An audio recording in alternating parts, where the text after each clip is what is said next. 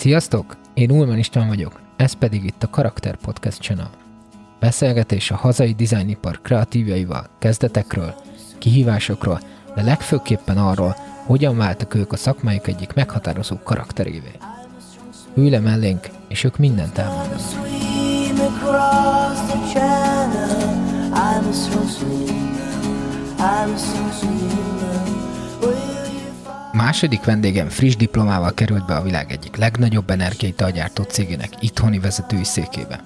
Azóta is ugyanott tevékenykedik, és az elmúlt lassan tíz évben sok nemzetközi verseny hazai rendezését köszönhetjük neki amellett, hogy a magyar popzene mecénásaként is felfeltűnik. A Red Bull Pilvakel kreatív megközelítésével gimnáziumi tananyagot teremtett, és a koncertjei minden évben teltházzal a hazai fúziós kultúra egyik meghatározó eseményévé nőtte ki magát. Kis csapattal nagy álmokat valósít meg, mégis jobban szeret a háttérben maradni. Folyamatosan új ötleteken dolgozik, és egyelőre nem is gondolkodik a váltáson.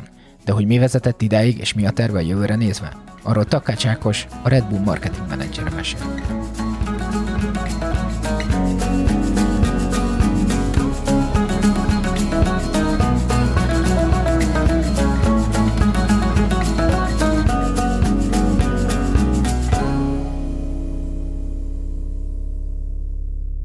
Hát köszöntelek a műsorban, Ákos. Nagyon örülök, hogy elfogadtad a meghívásomat. Egy hosszú út volt, mire összehoztuk ezt a, a beszélgetést, de, de, de igazából nem vagyunk ugye egymásnak ismeretlenek, hiszen már azért korábban ismertük egymást. Így azt remélem, hogy egy ilyen jó hangulatú beszélgetést fogunk itt most véghez vinni. Azt egyébként előjáróban el szeretném mondani, hogy ebben a műsorban azért termékmegjelenítés az, az lesz. és, és most ugye kaptam tőled egy Red Bullt, úgyhogy azt fel is nyitom. És az első kérdésem egyébként arra vonatkozott volna, hogyha nem láttam volna, hogy most már iszol egy Red Bullt, hogy szoktál Red Bullt inni, és hogy egyébként mennyit, hogyha igen. Na, köszönöm először is a meghívást, és sorry, hogy ennyire nehezen jött össze, most egy picit hektikus napok, hetek voltak. A kérdésedre a válasz az, hogy én szoktam. Ugye mi azt kommunikáljuk, hogy a Red Bull ez egy funkcionális ital, tehát hogy akkor iszod, amikor energiára van szükséged, és én így használom, tehát a funkcionalitást figyelembe véve, ha vezetek, hogyha hosszú távot vezetek, hogyha tudom, hogy éjszakázok, vagy mondjuk van egy nagyon fáradt délelőttöm, vagy kicsit tényleg így le vagyok harcolva, és azt érzem, hogy kell egy kis plusz, és még nem akarok kávézni, akkor én energiaitalt iszom. És hogy vagy az ízzel? Tehát most már azért jó régóta ugye a Red Bullnál vagy, és hogy, hogy áll, eléggé állandó az íze. Azt láttam egyébként, hogy most például előttünk pont van egy ilyen limitált. Ez limitált, vagy ez most már egy ilyen teljesen forgalomban lévő dolog? Hát úgy lesz limitált, hogy időben lesz limitált, tehát ez egy ilyen Summer Edition, nyári íz, kaktuszgyümölcs névre hallgat. Én örülök azért az ízeknek, tehát hogy a Tutti Frutti-t azt már néha tudom unni, de nagyon ér, tehát hogy tök durva az, hogy ugye amikor ilyen nagy nemzetközi projekteken dolgoztunk, Forma 1 vagy Elrész, akkor ugye láttam azt, hogy még az osztrák, brit vagy lengyel kollégáim, hogy fogyasztják a Red Bullt, és mondjuk az ő esetükben el tudnám azt fogadni, ha mondjuk már nem tudnák meginni a simát, mert volt egy, egy lengyel srác, a, mondva van, csak már nem dolgozunk együtt, ő napi öt dobozt ivott meg az elrész alatt, az már például nekem sok lett volna, de amúgy én vagy a cukormentes terméket szoktam fogyasztani, vagy például ez a kaktuszgyümölcs, ez most nekem nagyon ízlik, de nekem a, az összes közül a kedvencem az a tavalyi nyári editionünk volt a dinnyés, az minden élethelyzetben nagyon működött, tehát működött magában vezetéskor, de tudott működni egy ilyen kicsit ilyen bulisabb közegben is. Annyira jó volt, és annyira szerették amúgy az emberek, hogy aztán behoztuk állandóra. Na, ez egy eléggé korrekt kis menedzseri válasz volt. Igen. és, és egyébként, tehát, hogy oké, okay, hogy Red Bull, gondolom, hogy azért mondjuk alkoholhoz is szoktad néha fogyasztani. Biztos, hogy előbb ittam vodka Red Bullt, mint hogy eljöttem dolgozni a céghez. Igen, ezt sejtettem. Viszont az is összeköthető az itt dolgozással, meg a, Red Bullos pályafutásom elejével, hogy aztán mikor hagytam abba a vodka Red Bull fogyasztását, mert nyilván azért, amikor megérkeztem a céghez, csapatépítő buli, karácsonyi buli, húsvéti buli, minden buli, és mindig vodka Red Bullt ittunk, és akkor volt azért egy pont, amikor úgy éreztem, hogy most lehet, hogy inkább csak boroznék, vagy, vagy csöröznék, tehát hogy ott egy picit lehet, hogy a, a, a mérték az, az nem volt a legideálisabb nálam, amúgy van egy olyan verzió, ha még tényleg a, a marketinges vagy menedzsert, vagy mit mondtál az előbb, hogy... Most már egy, vége lesz. igen, igen van, egy, van egy olyan verzió, hogy van a sárga Red Bullunk, a trópusi, és az nagyon jó ginnel. Uh-huh. És én most, amikor keverem alkohollal, akkor én azt a, azt a verziót preferálom, de amúgy inkább magába szoktam inni, amikor tényleg kell energia. Esküsz halál komolyan mondom, tehát hiába nézel, de tényleg. Ja, én értem. Jó, tehát arra szeretnék, hogy mesélj egy picit, hogy hogyan kerültél a, a, a Red Bullhoz. Tudom, hogy ugye az egyetem a Corvinusra jártál, és ugye az, az egyetemről kerültél valahogyan kézen közön ide. Talán megláttál egy, egy, egy plakátot, vagy egy szórólapot. Igen, vagy egy nagyon, nagyon ilyen egyszerű, meg, meg sablonos kis karrierút volt ez így az elején, mert egy, láttam egy álláshirdetést, jelentkeztem rá, életem első ö, álláshirdetése volt, amire valaha felfigyeltem és jelentkeztem.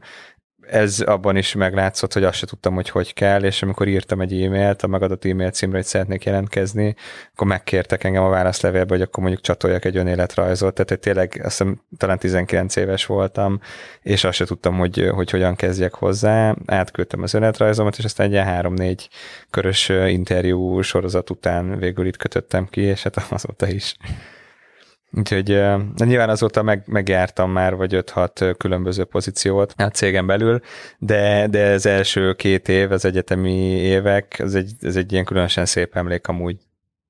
És milyen pozícióba kerültél ide egyébként? Azt úgy hívják, hogy Student Brand Manager, tehát amikor diákként, diák munkaerő kölcsönzön keresztül képviseled a márkát az egyetemen, a márka eseményeit eljuthatod az egyetemi hallgatókhoz, a diákokhoz, valamint a egyetemi eseményeken pedig feltünteted a márkát. Tehát, hogy egy ilyen kis titkos ügynök-szerű pozíció, és azért jó, mert kicsiben nyilván kevés felelősséggel a, a nyakadban, megtanulsz egy picit marketinget, tanulsz egy pici sales tehát tök jó az, hogy egyből rálátsz azért így a, a, az itteni működés teljes egészére, csak mindezt kevés felelősséggel és, és nyilván kevesebb nyomással, tehát amúgy a, az itt töltött évekből a legédesebb évek ezek, mert ugye akkor tényleg csak a jó oldalát éled a márkának, meg a munkának ezt az ilyen könnyebb, bulizósabb oldalát, és akkor ez az egész megbízatás, ez jó esetben addig tart, amíg van hallgatói jogviszonyod az adott egyetemen,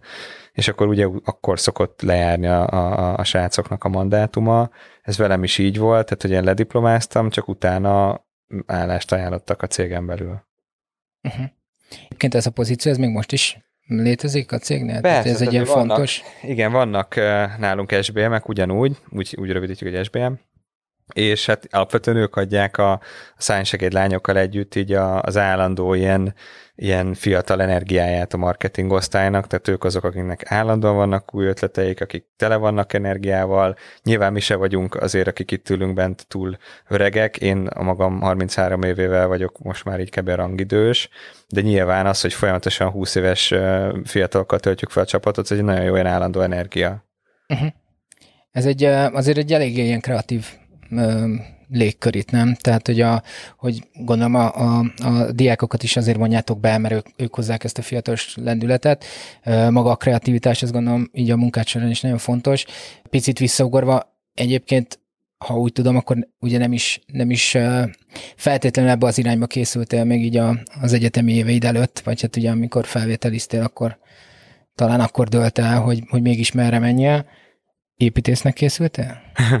Igen, a, a, igaz, én a, hát először a, a apukám orvos, és akkor először volt arról szó, hogy esetleg én is a, az ő pályát, vagy az ő pálya útját, vagy ívét kövessem, de aztán ez elég hamar kiderült, hogy ez nem feltétlenül nekem leginkább való terület, és még ő is azt javasolta, hogy talán azért gondolkozok el rajta, hogy milyen egyéb terület az, ahol, ahol én szívesen dolgoznék és én nagyon, a mai napig amúgy nagyon vonz az építészet, meg, meg minden, ami, ami építkezéssel semmiből valamit felhúzni, és, és ugye a, a terek, meg ugye a, az, ahogy érzed magad egy térben, annak a, a megalkotás, ez valamiért, ez engem nagyon vonz.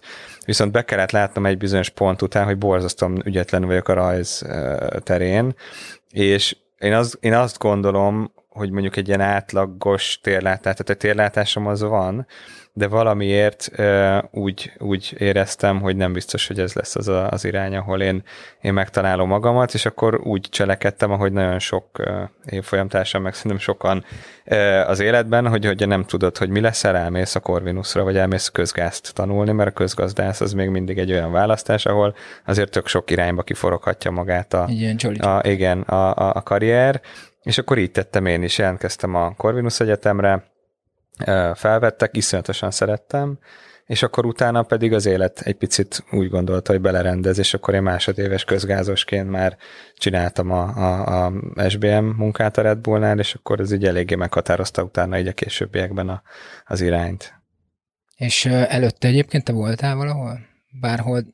Én... Mivel kerested a kenyeredet így egyetemistaként, vagy volt-e rá szükséged, hogy, hogy kenyeret keres? Hát nekem nagyon aranyos, nagyon aranyosak a szüleim, meg, meg egy, támogattak otthonról egy ilyen egészséges szinten, de azért már egyetemistaként eléggé volt ambícióm arra, hogy, hogy a magam pénzét megkeressem, mert azért nem, nem támogattak agyon, és szerettem volna egyről a kettőre lépni, úgyhogy így próbálgattam mindent, szerveztünk rendezvényeket, szerveztünk bulikat, egyetemit, középiskolait, akkor ott összettük a, a belépőt, akkor a apukám egyik tévés paciense javasolta, hogy, hogy jelentkezzek reklámfilm szerepekre, és emlékszem rá, hogy egyszer volt egy olyan szereplésem egy újságban, ami valóban stratégiailag nem volt a legjobb döntés, és utána egy fél évig azzal oltott az egész egyetem, tehát hogy nem mindig döntöttem jól. Meg ez egy ilyen felnőtt magazin volt? Nem, ez inkább egy ilyen tini magazin volt. Például a, a, van olyan barátom, a, a, például a Fluor, aki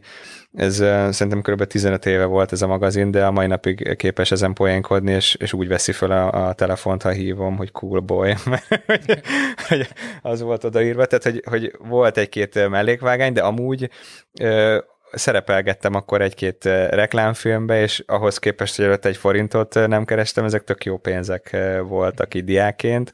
Úgyhogy mindig így próbálkoztam, hogy, hogy hogyan lehetne egyre a kettőre jutni, de az első ilyen fix állásom, meg ilyen, tehát egy, egy, egy rendszeres létezés az életemben, az a suli mellett, meg a sport mellett az a Red Bull volt.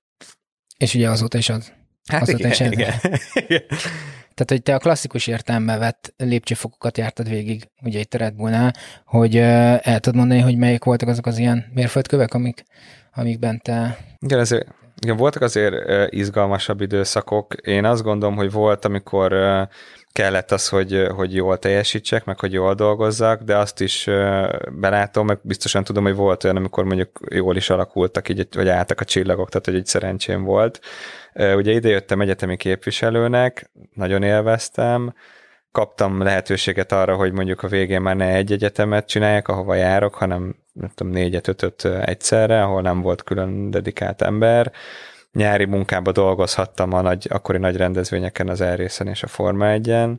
Tök érdekes az, hogy a, a Forma 1 én egy hát, hát egy lóti futi voltam igazából, tehát én egész nap rohangáltam a Hungaroringen a, a passzokkal kibe, hogy behozzam a következő vendéget, és nagyon vicces volt, mert ugye nagyon, általában valamiért mindig az F1-es hétvége volt a legmelegebb hétvégéje a nyárnak. Augusztusi, igen. igen és, és nyilván a Hungaroringen, az aszfalton, meg még ilyen 5-10 fokkal melegebbnek érezted, hogy én napi négyszer cseréltem pólót, fogytam három kilót egy ilyen hétvégén, tehát hogy egy ilyen, ez egy fizikailag is egy ilyen nagyon emlékezetes időszak volt mindig, hogy egy ilyen fizikai munkáterén is, meg pakoltuk a hűtőt, tehát ugye mindent csináltam nyaranta, és akkor a, akkor lejárt a hallgatói jogviszonyom, akkor el is búcsúztatott itt a csapat, meg az akkori felettesem, és a akkori marketing menedzser megkérdezte, hogy amúgy lenne kedvem maradni. És mondtam, hogy nagyon szívesen, nagyon jól éreztem itt magam, és mondta, hogy nincs jelenleg szabad pozíció a, a, a cégen belül, ilyen headcount pozíció,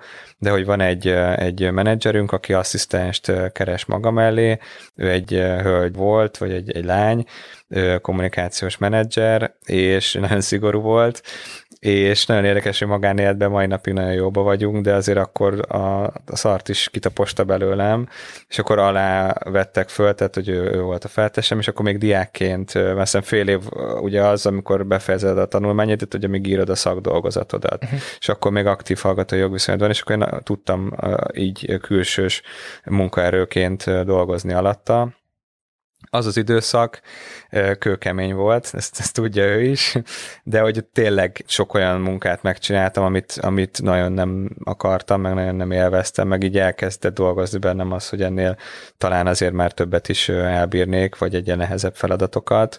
Mind a mellett rengeteget tanultam tőle, mert ő, ő amúgy a maga területén vérprofi, de, de kemény is volt. És amikor már pont azt éreztem, hogy nem bírom tovább, meg hogy, hogy lehet, hogy akkor még semmit fogom megtalálni magam, akkor megkeresett a, az akkori marketingvezető, és mondta, hogy na most nyílik egy lehetőség, és kulturális, azaz zenei menedzsert akarunk felvenni a céghez, és arra gondoltak, hogy arra dedikálnának engem. Ez úgy nézett ki, hogy egy interjúra el kellett menjek egy külföldi kollégával, jobban, de ez egy videó interjú volt. Egy dél-afrikai fickó döntött el azt, hogy felvesznek-e, avagy sem és ez úgy volt pont időzítve, csak hogy az élet rendez, hogy az államvizsga az meg volt valamelyik hét kedden, és másnap szerdán volt az interjú a dél-afrikaival, tehát hogy fél évig úgy effektív semmi nem történt, és két nap alatt meg szét izgulhattam magam, meg stresszeltem magam, és akkor felvett, de mondta, hogy nagyon fiatal vagyok, azt hiszem 22 voltam akkor, és mondta, hogy ez, ebből az is következik, hogy nagyon tapasztalatlan vagyok, viszont mivel büdzsét kell kezelni, ezért szeretné azt, hogyha valaki egy picit az elején besegítene, de hogy amúgy ő adja az áldását, és akkor kezdjük el. És akkor igazából onnan datálom az első korszakomat, hogy ott vettek fel ugye a céghez, mint zenei menedzsert, és akkor utána jöttek így az egyéb dolgok. És egyébként ezeket a ilyen lóti-futi feladatokat, vagy ezt hogyan kell elképzelni, hogy mi az, tehát hogy te ugye azért mindig egy ilyen úgymond valamelyik részének a Red Bullnak a vezető pozíciójába voltál, de hát ugye alattad azért nagyon sok úgymond ilyen kiszolgáló pozíció van, meg személyzet, hogy mondtad, hogy, hogy azért így a, a kitaposták belőled a, a lelket is az alatt a munka alatt, hogy ez, ez miben? Ez, ez adminisztrációs feladatokban ö, valósul meg, vagy az, hogy hétfőtől vasárnapig kell adott esetben minden rendezvényen jelen lenni, vagy ez, ez hogyan? Ja, bocs, hogy csúnyán beszéltem az előbb, a lélek szó nem jutott eszembe. Mert ugye... én, én csak nem akartam megismételni aztán. Igen, ez a lélek valóban jobb ide. Szóval igazából kicsit ez a cég, ez egy ilyen csináld magad. Tehát, hogy alapvetően mi nem vagyunk eleve itthon nagyok, tehát ez egy, egy kis lélekszámú csapat, és emiatt azért a multitasking az jelen van kőkeményen az életünkben, tehát hogy nekem sem olyan a marketing menedzseri székem, hogy én ülök, ellenőrzöm a költségvetést és a stratégiát, meghallgatom a, csapatom beszámolóit, és, és így az operatív részben nem kell részt vegyek, nagyon is részt kell vegyek benne, hozzáteszem, örülök neki, hogy így van, mert nagyon élvezem, de a lóti futit, ezt, ezt jól értsd, olyan, olyan feladatokat is meg kellett csinálni, és, és tettük ezt boldogan, hogy például építettünk egy Red Bull Air Hospitality területet a, a 19-es villamos nyomvonalán Budán a Battyányi tér környékén, és mondjuk az egyik Vigvam sátrunk a Pesti oldalon egy erősebb pöf hatására, nagy szél miatt mondjuk összedőlt, és akkor nem volt senki, aki ezt tudta volna, hogy hogy kell újra felállítani, akkor én felpattantam egy 50 köpcentis robogóra, át a Lánchídon, és akkor mentem sátrat állítani. Vagy, mit tudom én, a diátadó pódium mögötti hűtőben nem volt elég Red Bull, és rosszul nézett ki a, a facing, és gyorsan el kellett menni feltölteni, és akkor mentem, és csináltam a kis sárga mellénybe. Tehát, hogy ez igazából ez rendezvényes feladat, tehát, hogy én, amiért nagyon hálás vagyok azért, hogy ebben az iskolában tanulhattam meg a szakmát, hogy, hogy bele voltam kényszerítve abba, hogy megtanuljak rendezvényt szervezni, és nem ö, 200 fős céges rendezvényt egy balatoni szállodába feltétlenül, hanem mondjuk 50 ezer fős tömegeseményt a Duna partján, amit egy külsős helyszínen húzunk föl nulla infrastruktúrából. Tehát nagyon sokat lehetett tanulni a rendezvényszervezésről is.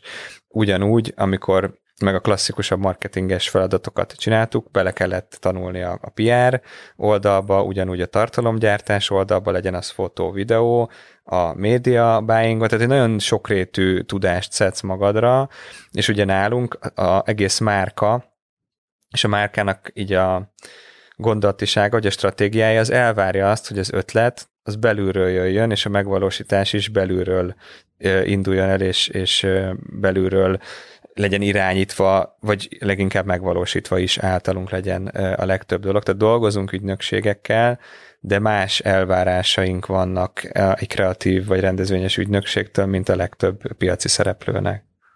Van egy, egy interjú a Kreatívon 2015-ből, ahol azt mondod, hogy a Red Bullról azt szoktuk mondani, hogy ha ember lenne, akkor kicsit megosztó lenne persze közkedvelt és társaság középpontú, az a diák, aki mindig valamit rosszalkodik az iskolában, de túl okos ahhoz, hogy a tanárok fogást találnak rajta. És ezt valahol titkon ők is tudják, és a szívük mélyen ezért is szeretik ezt, ezt a márka személyiséget, életérzést kommunikáljuk kifelé az eseményeinkkel. Ez, ez neked fontos egyébként, hogy egy olyan helyen dolgozzál, ahol, ahol ez a fajta picit ilyen deviancia, picit ilyen lazasság, meg coolság jelen legyen. Ez, ez neked te ilyen vagy? Én ebben jól érzem magam. Nyilván a megosztóság is egy olyan dolog, hogy, hogy egy egészséges szintig minden márka, ami átüt egy bizonyos ismertségi küszöböt, vagy csinál bármit, ami, ami egy picit is eltér az átlagostól, az megosztóvá válik. Ezzel nekem nincs bajom, ezt, ezt tökre elfogadom, meg, meg értem is, meg szerintem ez így működik az, hogy ez egy picit lazább, tehát hogy benne van ez a zsiványság, az, hogy nem feltétlenül egy ilyen lineáris tervet követve, mindent copy megyünk, ezt nagyon szeretem. Úgyhogy alapvetően a kérdésedre válasz az, hogy én jól tudom magam érezni egy, egy, egy, egy ilyen impulzív, inspiratívabb, kreatívabb, szabadabb közegben. Nekem az sokkal jobban megy. Tehát amint engem bekorlátoznak, szerintem én ott nem vagyok egy értékes munkaerő én akkor tudok jól dolgozni, meg akkor tudok értéket közvetíteni a csapat számára, meg a, a, akár egy cég számára, hogyha egy picit azt érzem, hogy szabadon tudok működni a rendszeren belül. És akkor uh, ugye elég sok ilyen branded contentja van, ugye olyasmi, mint a, az Red Bull Air Race. Neked ezek közül van kedvenced, vagy van olyan, és akkor itt most nem a, a Pilvakerről beszélünk, mert gondolom, hogy ez Arról majd fogunk beszélni egy picit később. Sok, sok olyan brandi, vagy sok olyan saját eseménye van a Red Bullnak, amit nagyon szeretek.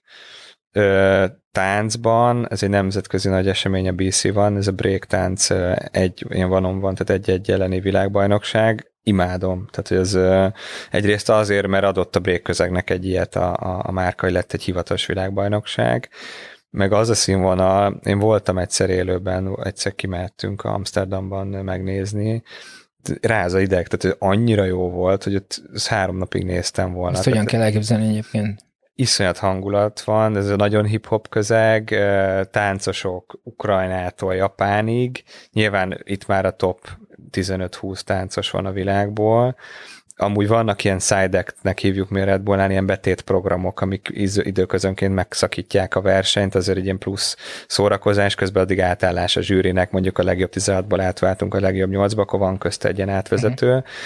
és tudod, olyan színvonalú a műsor, hogy én, aki amúgy se hip-hop táncolni nem tudok, se brékelni, és valószínűleg nem is fogok tudni, plusz alapvetően nem feltétlenül fogyasztom napi szinten, tehát nem vagyok benne a tánc közegbe, bár még imádom, de oda megyek, és, és nem tudok betelni. A, a, a, tehát zeneileg is nagyon rendben van, meg vizuálisan is. Nyilván egy, egy körszínpad, nagyon profi rendezvénytechnikailag is, tehát szakmailag is egy, egy ilyen iszonyati élmény, de például nekem BC van az abszolút kedvenc. A másik, amit nagyon imádok, az a Red Bull Cliff Diving, azt lehet, hogy ismered, amikor 28 méter magasról, ugye az a kikötés, hogy vagy természetes képződményről, tehát például szikláról, és mindenképpen természetes vízbe ugranak a, a, a sportolók, az is egy olyan teljesítmény eleve, tehát én egyszer kiültem egy, egy ilyen rámpára, és lenézni nem mertem, ők meg leugranak, tehát hogy eleve a teljesítményt tisztelem, de maga a rendezvény annyira látványos, meg ugye olyan szép helyeken van, hogy az meg főleg azért tetszik, mert tényleg ilyen gyönyörű helyeken rendezik meg, úgyhogy nekem talán ők a két kedvenc. És mi alapján dől el egyébként, hogy milyen rendezvényeket támogat a Red Bull? Mondjuk ezt Magyarországon gondolom te valamilyen szinten meghatározott, hogy, hogy miket támogasson, vagy, vagy adott esetben kiket, de hogy ez mondjuk így világszinten, a globális szinten, ez te rálátsz egyébként, vagy neked például van beleszólásod ilyen jelleggel, hogy te javasolsz egy ilyen rendezvényt, hogy felterjeszted, hogy ez, ez még egy nemzetközi Red Bull támogatott rendezvény legyen? Vagy ez Ö, hogy működik?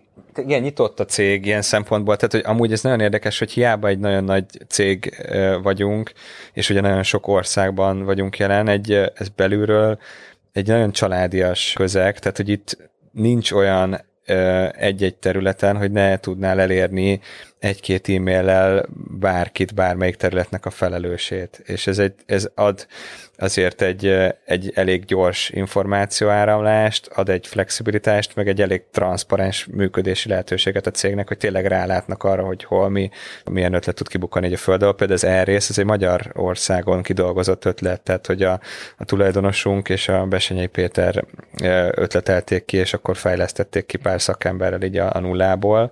Tök jó az, hogyha van egy ötlet, akkor annak teret ad a cég. Ami izgalmas, és ami fontos viszont, hogy amiket a cég nevével látunk el eseményeket, tehát Red Bull valami, az saját, tehát ez nem támogatott rendezvény, hanem a saját koncepció, saját kivitelezés. Ennek van egy pszichológiája, hogy miért így működik a, a, a cég stratégiailag. E, nyilván a, a minőségi standardnek a biztosítása, a full controlnak a biztosítása, és az, hogy egy picit differenciálja magát márkaügyileg kétféle ilyen halmaz van a rendezvények terén, vagy tehát két irányból közelíthetjük meg a, a témát.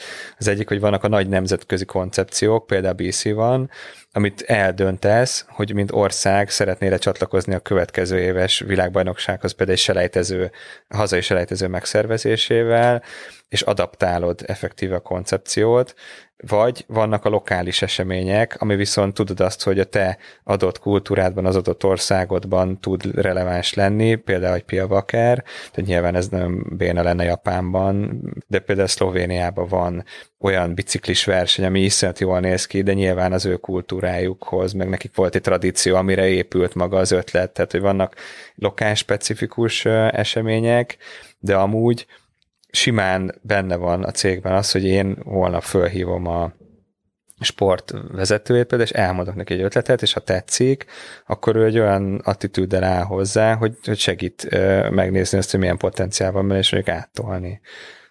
Sok olyan rendezvény van, ami adoptálható? Tehát, hogy vagy inkább az van, hogy itt inkább lokálisan alakulnak ki, és akkor van egy-kettő olyan ilyen globálisabb rendezvény, aminek mondjuk állomásai vannak, de hogy alapvetően van, tehát hogy, hogy az látszódik, hogy van ebben valamiféle ilyen minta? Figyelj, 80-20 szerintem, vagy 70-30 az adaptált kontra lokális, tehát sokkal Aha. több, tehát hogy például amikor mi úgy döntöttünk, hogy mondjuk próbálunk keresni olyan magyar kultúrára releváns, magyar kultúrából inspirálódó koncepciót, akkor, akkor lehetett volna azt mondani, hogy inkább idehozunk és adaptálunk egy kinti koncepciót. Vannak különböző zenei, ilyen nem tudom, hogy, hogy helyettesen formátumok, amiket lehet adaptálni, vannak a táncban, vannak ugyanúgy sportban is, Nyilván, hogyha esetleg dolgozol hazain lokál releváns, ami, ami eltalál, és, és vagy betalál az embereknek, és, és szerethetővé válik egy, egy adott kultúrának, akkor szerintem az még jobb tud lenni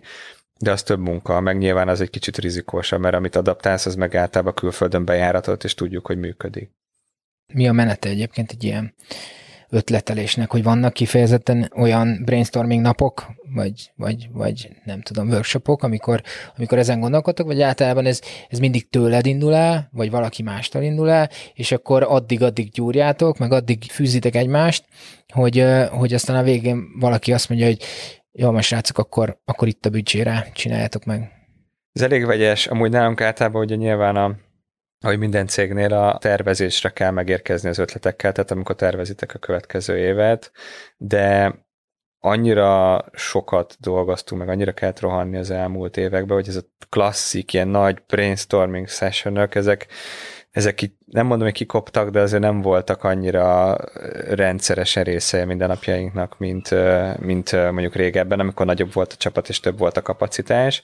Viszont én is, meg amúgy sokan itt a csapatból úgy működünk, hogy nem is feltétlen egy, egy, egy irodában, ami ugye inkább egy, egy, egy, egy irodában szüljük meg a jó ötleteket, hanem nekem egy csomószor volt olyan, hogy beszélgettem valakivel, tök másról, és, az, és már hetek óta agyaltam egy problémán, amire nem találtam a jó megoldást, mert egy kreatív ilyen anomálián, amit nem tudtam, hogy hogyan vigyem tovább, és mondott valamit az illető, amit teljesen nem azzal kapcsolatos volt, ami az én problémám volt, de az elindított bennem egy gondolatot, ami mondjuk eljutatott oda, hogy, hogy megjelent esetleg a megoldás. Tehát, hogy sokkal inkább jellemző ez, hogy vagy futás közben, vagy sport közben, vagy egy beszélgetés közben, szoktunk amúgy brainstormingolni, pláne ha tervezünk előtte ott már rendszeresen, de de nem mindig az irodában jön meg, és a, és a másik, ami fontos, hogy igen, sokszor van nekem is ötletem, viszont tele van tehetséges, kreatív gyerekkel a csapat, meg, meg kollégával, úgyhogy, úgyhogy már nagyon sokszor van az, hogy, hogy nem tőlem jön a nagy ötlet, hanem tőlük akkor meghallgatod őket. Persze, hát az, az, az nekem nem az... az... Nem az van, hogy zárva van az irodád, és ülsz a elefántcsontornyadban. Nem, nálunk nem, tehát hogy legalábbis remélem most, de hogy nagyon, nagyon nem ez a cél. Nekem az, hogy ők jók, meg hogy ők jól érzik magukat itt, meg hogy van kedvük ötletelni, és, és hozzák be a jó energiákat, az, az, az, attól én is jobban érzem magam, ez engem inspirál, attól az én elvégzett munkám is többet ér, stb. stb. Tehát, hogy ez, én így ebbe érzem jól magam. És azért elég sok mindenkit támogat a Red Bull, meg ugye támogat eseményeket, hogy a kettő között biztos van valamiféle különbség, hogy, hogy szponzoráció, meg, meg adott esetben csak mondjuk egy ilyen kezdőzenekarnál valamiféle hátteret nyújt, hogy ezek hogy működnek, mert azt tudom, hogy azért a zenekarok esetében is elég sok emberrel tartod a kapcsolatot, meg elég sok zenekarnak voltál te kvázi a mentora, hogy, hogy ezeket mi alapján választjátok ki, vagy, vagy hogy működik az, hogy, hogy éppen melyik? Elég, amúgy ez, ez elég szubjektív, Nyilván, tehát hogy nem, nincs olyan, hogy mondjuk van egy, egy, egy, egy szoftver, amiben bedobálunk négy-öt jellemzőjét a zenekarnak, vagy mondjuk elérését, számokat, stb., és akkor azt kidobja, hogy ki. Tehát ez, ez tényleg olyan, hogy ugye minden, eleve minden piac, az tök más. Tehát nagyon, például nagyon más zeneileg az osztrák piac, mint a miénk. Mhm. Tehát, hogy iszonyat szoktunk beszélgetni, és hogy iszonyat más, hogy működik. Nyilván ugye a zene, meg a, a zeneipar is egy nagyon emóció által vezérelt, meg hajtott műfaj, tehát egy, egy, egy nagyon szubjektív műfaj, ettől szép, és ez benne a legszebb. És pont emiatt, amennyire más egy, egy, ország kultúrája, annyira más az adott zeneipar is. Nálunk én azt mondom, hogy nézzük a személyiséget nagyon, tehát hogy mennyire passzol azzal a személyiséggel, amit például az előbb felolvastál a, a zenekar, vagy a, a zenész személyisége, a, hogy a szárnyakat ad szlogen, az visszajön egy picit ott, hogy dolgozunk nagy és, és jól futó előadókkal, de legalább olyan fontos az, hogy, hogy szárnyakat adjunk olyan fiatal tehetségeknek, akiknek mondjuk önerőbben nem feltétlenül lenne lehetősége leforgatni élet első profi videoklipjét, stb. stb.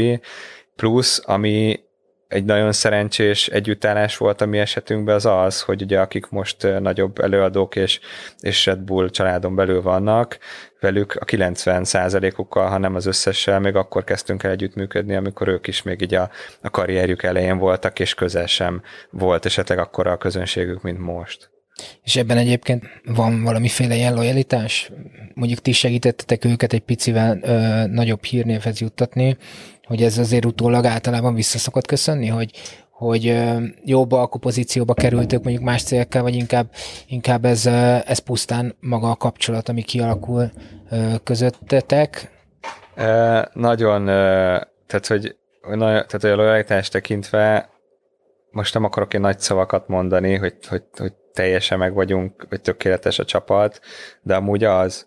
Tehát, hogy ez tényleg annyira ismerjük már a másikat, meg annyira össze vagyunk szokva, annyira tudjuk, hogy kinek mi az, ami fontos, ők is tudják azt, hogy ők miben tudnak nekünk segíteni, bármi feljön, ami mondjuk egy picit az állóvizet felkavarja, akkor felhívjuk egymást, találkozunk, tehát hogy annyira ilyen, ilyen összeszokott ez a csapat, hogy én most azt mondom, és, és, és vállalom, hogy én tényleg vakon bízom bennük, meg, meg nem volt nagyon ilyen kellemetlen szitu ezekkel a csapatokkal, meg fellépőkkel, akikkel együtt dolgozunk az elmúlt években.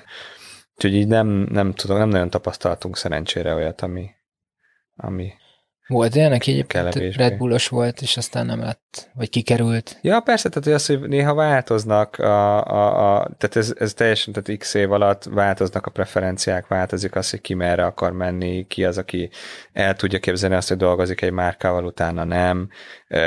A mi esetünkben is nyilván, tehát hogy nekem néznem kell azt, hogy nekem az a feladatom, hogy, hogy a, a elérést generáljak a, a márkának, hogy, hogy, hogy elérjünk egy, egy releváns célcsoportot, de mellette, tehát hogy soha nem tud csak ez lenni a cél, meg soha nem tud csak ez lenni a, az ilyen felhajtóerő, hanem ott van mindig mellette az, hogy, hogy lehet, hogy ennek a zenekarnak most kicsi az elérése, meg, meg az investíció jelen pillanatban nem feltétlenül egyenesen arányos a megtérüléssel, de másik oldalon meg nekünk nagyon fontos az, hogy ez hozzátartozik a, a, a márka működéséhez, hogy segítsünk fiatal sportolóknak, zenészeknek, mert tiszteljük a munkásokat, és az ő hitelességüket, meg, meg, meg, meg karrierépítésüket nagyon szívesen lökjük meg az elején egy, egy kis kontribúcióval, Nyilván a nagyoknál teljesen mások az igények, tehát hogy nekik nem feltétlen kell segítség egy klipforgatáson, viszont lehet, hogy van egy olyan ötlet, amit együtt valósítunk meg.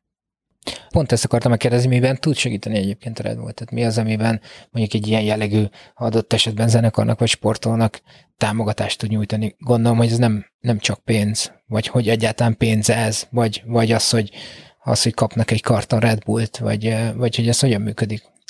Igen, ez nagyon, ez, ez tehát mindenkinél más, tehát nincs két olyan zenekar, vagy két olyan sportoló, akinél mondjuk ugyanarra azokra a pillérekre épül az együttműködés. Tehát van olyan, akinek kardinális és nagyon fontos az, hogy, hogy mondjuk legyen termék. Nyilván a termék az jár mindenkinek, például a hitelesség miatt olyan ö, személyekkel nem dolgozunk együtt, aki nem fogyaszt energiaitalt, nem azért, mert nem szeretjük őket, hanem azért, mert nem lenne hiteles. Tehát, hogy ez, ez nem lenne őszinte azt mondani, hogy a iszta és közül víz van a dobozban. Igazából egészen addig, hogy mondjuk pénzzel beszállunk egy, egy, egy koncertbe, egy lemeznek az elkészülésébe, csinálunk közös videoprodukciót, felajánljuk azt, hogy, hogy minket mondjuk, mint, mint egy kreatív műhelyt tudnak használni, és egy, egy következő, mit tudom, egy teaser filmjüknek a teljes kreatív koncepciónak a kitalálásában segítünk, közösen legyártjuk, nyilván akkor van benne valamennyi branding, de a másik oldalon meg az infrastruktúránkat teljes mértékben a rendelkezésükre bocsátjuk. A sportolóknál még az is van, hogy tudom én, segítünk nekik kijutni a, a, a, az osztrák ilyen felmérő megedzőközpontunkba, ahol a nemzetközi sportolók járnak, onnantól kezdve segítünk nekik a, a nemzetközi versenyekre, a utazásban, felkészülésben, tehát hogy nagyon sokrétű az, hogy kinek, mi van, aki például ilyen nagyon komolyan veszi a, veszi a közösségi média menedzsmentjét, és azt mondja, hogy ő szeretne két-három hónapra előre megfelelő mennyiségű és minőségű és standardben oda általa jó helyre pozícionált anyagokat gyártani a saját közösségi és ebben kér segítséget. Van, aki abban kér segítséget, hogy hogy mondjuk intézzünk el neki, vagy próbáljuk meg őt bejuttatni egy olyan helyre forgatni, ahova lehet, hogy ők nem tudnak a saját. Tehát egy nagyon vegyes. Ugye volt Magyarországon ez a, ez a Made in Garage nevezetű program, ez azóta megszűnt. Igen, De... Ez egy ilyen globális kezdeményezés volt, vagy ez is magyar? ez magyar volt, és így nevesítve ebben a formában megszűnt, viszont maga a tevékenység az, az megy tovább, tehát hogy az ugye ugyanaz, hogy, hogy egy feltörekvő zenekarnak segítünk megvalósítani mondjuk az élete első klipjét. Mhm. Ott egy ilyen klip volt. igen, igen, igen, igen. Pont a Mary Popkids talán Igen. ö, ők, ők csinálták meg a Punanival azt a közös számokat, meg hozzá klipet. Tudsz még nevesíteni egyébként olyan, olyan zenekarokat, vagy énekeseket, aki, akire mondjuk ilyen tényleg jó érzéssel gondolsz vissza, hogy, hogy, hogy te segítetted őt, vagy, vagy a Red Bull, vagy, vagy, vagy ez az egész ö, ö, cég segítette őket ahhoz, hogy adott esetben ö, mondjuk egyről a kettőre lépjenek, mert azért az nagy szó, hogy a hírnévhez, de de hogy még kik, kik ők például? Akit például nagyon szeretek, és azóta is van velük kapcsolatuk, a Cloud9 Plus nevű zenekar, ugye Szivák Zsoltiék, plusz, aki szintén nekem nagyon emlékezetes, az a DSP zenekar, nagyon szeretem őket, nekik például én nagyon nagy rajongója voltam, mielőtt kapcsolatba léptünk, iszonyat szövegíró mind a két srác, amúgy ők a mai napig benne vannak a Pilvakerben, és amikor először együtt dolgoztam velük, meg együtt dolgoztunk, akkor a Már megint című dalhoz forgattunk közösen videoklipet, és az például nekem egy nagyon nagy élmény volt. Egyrészt nagyon tetszett a dal is, jó lett a klip is, ők nagyon hálásak voltak, meg nekem például ezzel a akkori underground rap közeggel való első nexusok egyike volt a DSP-vel való közös munka, és egy nagyon pozitív uh, ilyen élmény volt uh, az, hogy mennyire alázatosak, meg mennyire normálisak a, a dipáék, úgyhogy ez például egy tök jó élmény volt nekem. Ugye szóba került, hogy, hogy a Pilvakernél az, hogy ki szerepel mondjuk a Pilvakerben, az, az általában attól függ, hogy, hogy előtte már kapcsolat volt a Red bull vagy ezt, ezt sokszor meg szokták kérdezni, amúgy, mert nyilván ez izgi, hogy miért ez a csapat, de az Orsi azt mondta, Vermes Orsi, hogy aki nagyon sokat segít nekünk a produkcióba, meg benne dolgozik a legelejétől, hogy itt találják már ki valami profi választ erre a kérdésre, hogy ne tűnjön ennyire megalapozatlannak. Én de, azt gondolom, hogy nem, mármint, hogy én, én ugye laikusként... nagyon szubjektív, tehát hogy tényleg az volt, hogy, hogy csináltunk egy, készült egy zenei alap, meg volt a, a vers, ami a, inspirálja a dalt, mondjuk meg volt már benne két MC, és akkor tudtuk azt, hogy egy ilyen jellegű refrén lenne jó a dalhoz. És akkor elkezdtünk beszélgetni, meg hát nyilván a zenészek, hogy akkor ki lenne az, akinek hasonló a hangszíne, vagy a, a karaktere, Pap Szabi jó, akkor legyen a tiszta szívvel refrénje a papszabi. Megjött a papszabi, iszonyat ilyen borzasztóan megszerettük egymást a legelején, meg nyilván a csapat felével, mert tök jóba volt, és akkor papszabi egy olyan karakter, akit így szívesen látunk a produkcióba, és úgy voltunk, hogy a Papszabi legyen állandó tagja a Pilvakernek, mert a Papszabi borzasztóan ide illik. És akkor így kb. egy hasonló, tehát a lábas wiki, akkor alakult a Margaret Island, és valahol előzenekarként léptek föl, a Bálintot, a gitárost, a Füstös Bálintot már ismertem, mert a Bálint már kb. 17 évesen fellépett nálunk a, a Random Trippel a Pilvakeren, és mesélte is, hogy alapítanak egy zenekart, és egyszer mondom, hogy jé, itt van a Bálint a színpadon, akkor ez a kis új, az új zenekar, amiről mesélt, tehát akkor nagyon az elején volt a Margaret, és akkor meghallottam a Vikit élőbe, és, és, és tényleg csoda volt, meg hát nyilván a Viki azóta már sokszor sem bizonyított, hogy egy zseni, és akkor mondtam Bálintnak, hogy kérlek szépen, hogy beszélj a, a Vikivel, hogy nagyon szívesen látjuk a produkcióban, mert, mert, mert zseniális, azóta ő is alapember, tehát hogy ilyen Szakács Gergő feldolgozta akusztikus verzióban a szeptember végén annak idején, és rá is írtam, hogy tök jó lett, és gratulálunk, meg hogy köszönjük, és hogy várnánk majd valamikor nagyon szívesen esetleg fellépni.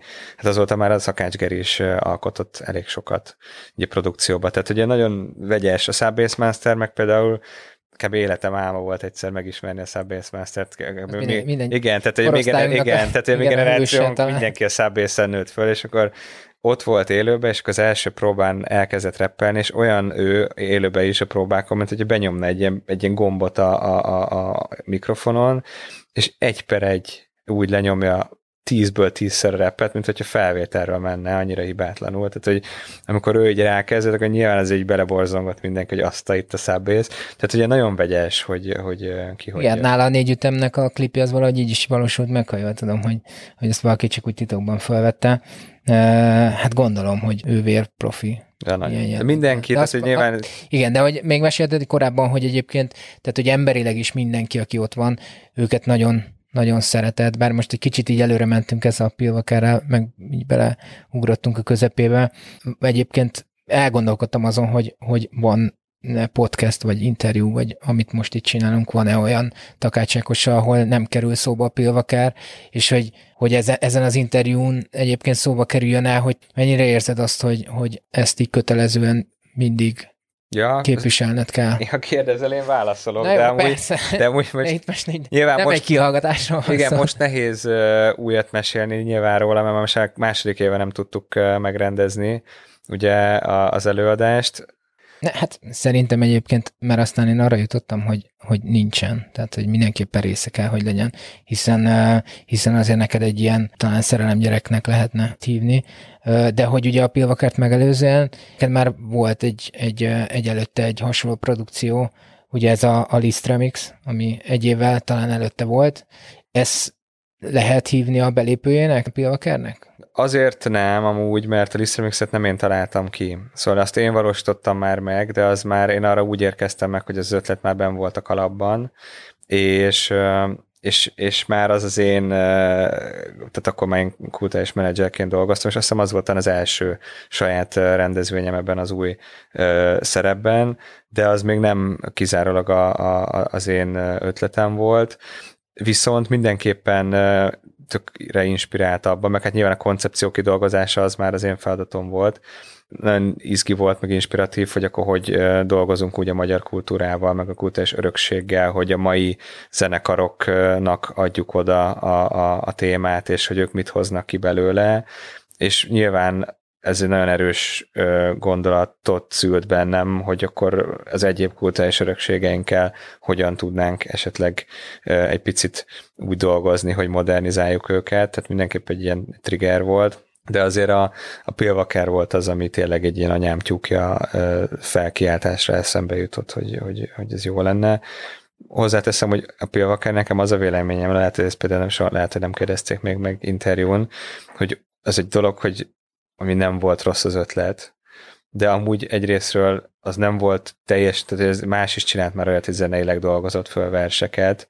Szerintem ami itt inkább egy ilyen, egy ilyen meghatározó erő tudott lenni, meg az, ami előre vitte a produkciót, az a csapat. Tehát, hogy szerintem az nagyobb érdem volt az én oldalamon, vagy a mi oldalunkon, hogy egy ilyen szuper brigád jött létre, meg, meg állt össze emögé az ügy mögé felsorakozva, mint sem maga az ötlet. Az ötlet is tök jó volt, ott az volt a nehéz, hogy fogalmunk nem volt először, hogy hogyan kivitelezzük, meg akkor milyen irányba vigyük el, és ugye ez egy ilyen útkereső dolog volt, de úgy, hogy összejött ez a csapat, meg ilyen emberek kerültek bele, úgy azért valahogy úgy mindig olyan egyértelműnek tűnt, hogy akkor merre menjünk, meg akkor miket csináljunk, meg milyen produkciókat hívjunk életre, hogy élőzene legyen, hogy ilyen dalok legyenek, stb. Tehát, hogy ott, ott az volt szerintem a, a kulcs amúgy, hogy ezek az emberek így összejöttek, és amúgy még a nagy része együtt is van. Azt így mondtad, hogy ebben nem lehetne ezt így adoptálni külföldre, de hogy ö, Ö, azért, mert hogy Magyarországon mondjuk a költészetnek, meg mondjuk a zenének van egy ilyen elég erős hagyománya, de ez azért külföldön is megvan, tehát hogy mondjuk azt mondtad, hogy Japánban nem lehetne, de miért, miért gondolod ezt? Nem, szerintem nál, inkább ne, bárhova lehetne, csak inkább az, hogy egyrészt a mi örökségünk irodalmilag mondjuk a 19. századból az, hogy, hogy a, a mi egyik legmeghatározóbb történelmi eseményünknek kiemelkedő vezér egyéniségei voltak a költők, akiktől ez a kulturális örökség származik. Tehát, hogy annyi minden áll össze, például tehát 48. március 15-e körül, továbbá nyilván ez elfogultság, de nincs, tehát a magyar irodalomnál nem sok szebb, vagy nem nagyon van szebb irodalmi örökség, szerintem meg, meg, meg már persze nyilván nem, nem, nem mondom, hogy képbe vagyok teljesen a világirodalom minden egyes alkotásával, de szerintem mi különösen gazdag irodalmi örökséggel rendelkezünk Magyarországon, meg, meg egy nagyon, nagyon szép nyelv a miénk, tehát hogy bármit meg tudsz csinálni, leültetsz két MC-t egy József Attila versel, és, és tud inspirálni egy olyan dalszöveget, ami, ami közel olyan szép tud lenni, vagy legalább olyan szép, mint, mint József Attila sorai, mert annyira inspirál, vagy annyira elviszi őket a, az egész uh, mű, amit olvasnak, hogy tehát, egy telj, tehát az nagyon érdekes látni, hogy, hogy egy, egy mizu után, egy egyszer fent, egyszer lent után, tehát itt, amiben ők tök jók, és ők abba, meg egy, egy apuved meg, vagy bármi, tehát amiben, amiben működnek a, a, a zenekarként, vagy működnek előadóként, annyira ki tudja őket billenteni egy vers, és az a, a versnek a mondani valója, vagy a versnek a stílusa, hogy íródott, és a költőnek a karaktere, hogy, hogy tök mást hoz ki a, a, a művészeinkből az, amikor elkezdenek egy dalon dolgozni. Például a Fluornak a szeptember végénben a verzéje, az nekem az egyik kedvenc verzém úgy valaha a Pilvakerből. Tehát, hogy olyan szépen tudnak írni, hogy, hogy nem vagyok benne biztos, hogy ez, ez így mindenhol, ezek a pici részletek így össze. Nyilván mindenhol vannak tehetséges zenészek, nem ezt akarom mondani ezzel, csak hogy nálunk nagyon sok tényező áll össze, de nekem az is a gondolatom, vagy a véleményem, hogyha most kezdenénk el csinálni a pélvakert, akkor nem tudna már úgy működni, vagy nem tudna oda eljutni, ahol most van. Tehát, hogy ez akkor... Ezt elmondtad ott... egyébként, de ezt miért gondolod így? Hát figyelj, mert nagyon sok minden változott. Egyrészt ami teljesen normális. Tehát változott a, a, a, változtak a zenei irányzatok, változott a, a zenefogyasztás a kultúrája, akkor ez a, a rap verze, énekes refrén, élőzenekar, van a rap mögött, stb. stb. Tehát, hogy akkor a reneszánszát élte pont ez a műfaj. Egy, egy iszonyat felfutás volt amúgy is ebben a műfajban. Hát ez a slam poetry is egyébként abban az időben volt így a... Ez igen, az, az, az, az is egyébként egy ilyen én azt gondolom, hogy társszakmája itt a, itt a rappereknek, tehát nem véletlen, hogy a kezdet fiai is slam poetriken ö, vett részt, ugye, de hogy miért? Folytasd. Nem tudom, tehát hogy én azt gondolom, hogy ahhoz, hogy, hogy, hogy valami így, így működjön, meg be, be, bejöjjön, meg nagyra tudjon nőni, meg elkapjon egy, egy nagyobb közönséget, legyen ez egy popzenekar, egy, egy alternatív zenekar, egy bármi, ahhoz, ahhoz a jókor jó helyen, tehát hogy mind a kettő tényező nagyon fontos, és mi, nekünk biztos, hogy ott volt benne ez a jókor dolog is, hogy, hogy tényleg akkor, tehát hogy itt együtt nőttünk föl a produkcióval mindannyian.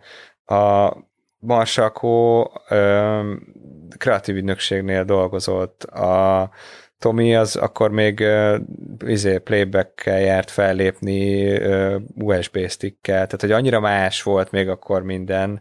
Na jó, de nem uh, mondod és... egyébként, hogy most is lennének ebben a stádiumban lévő ugyanilyen ügyes zenekarok, meg biztos, Én biztos van... vagyok benne, biztos vagyok benne, viszont uh, nyilván a, a Pilvakernek a karakterét azt azok az emberek formálták, akik benne vannak, és uh, és az, hogy ott, ott bennük pont egy szeptember végén ezt az érzelem cunamit indította el, egy magány azt, egy tiszta szívvel egy ilyen dalt tudott inspirálni, ez akkor úgy volt, ez akkor, meg most ez tetszett a közönségnek, ezt megszerette a közönség, és én nem mondom azt, hogy, hogy, hogy kizárt, hogy ez most működne, de az biztos, hogy nem ugyanez lenne belőle.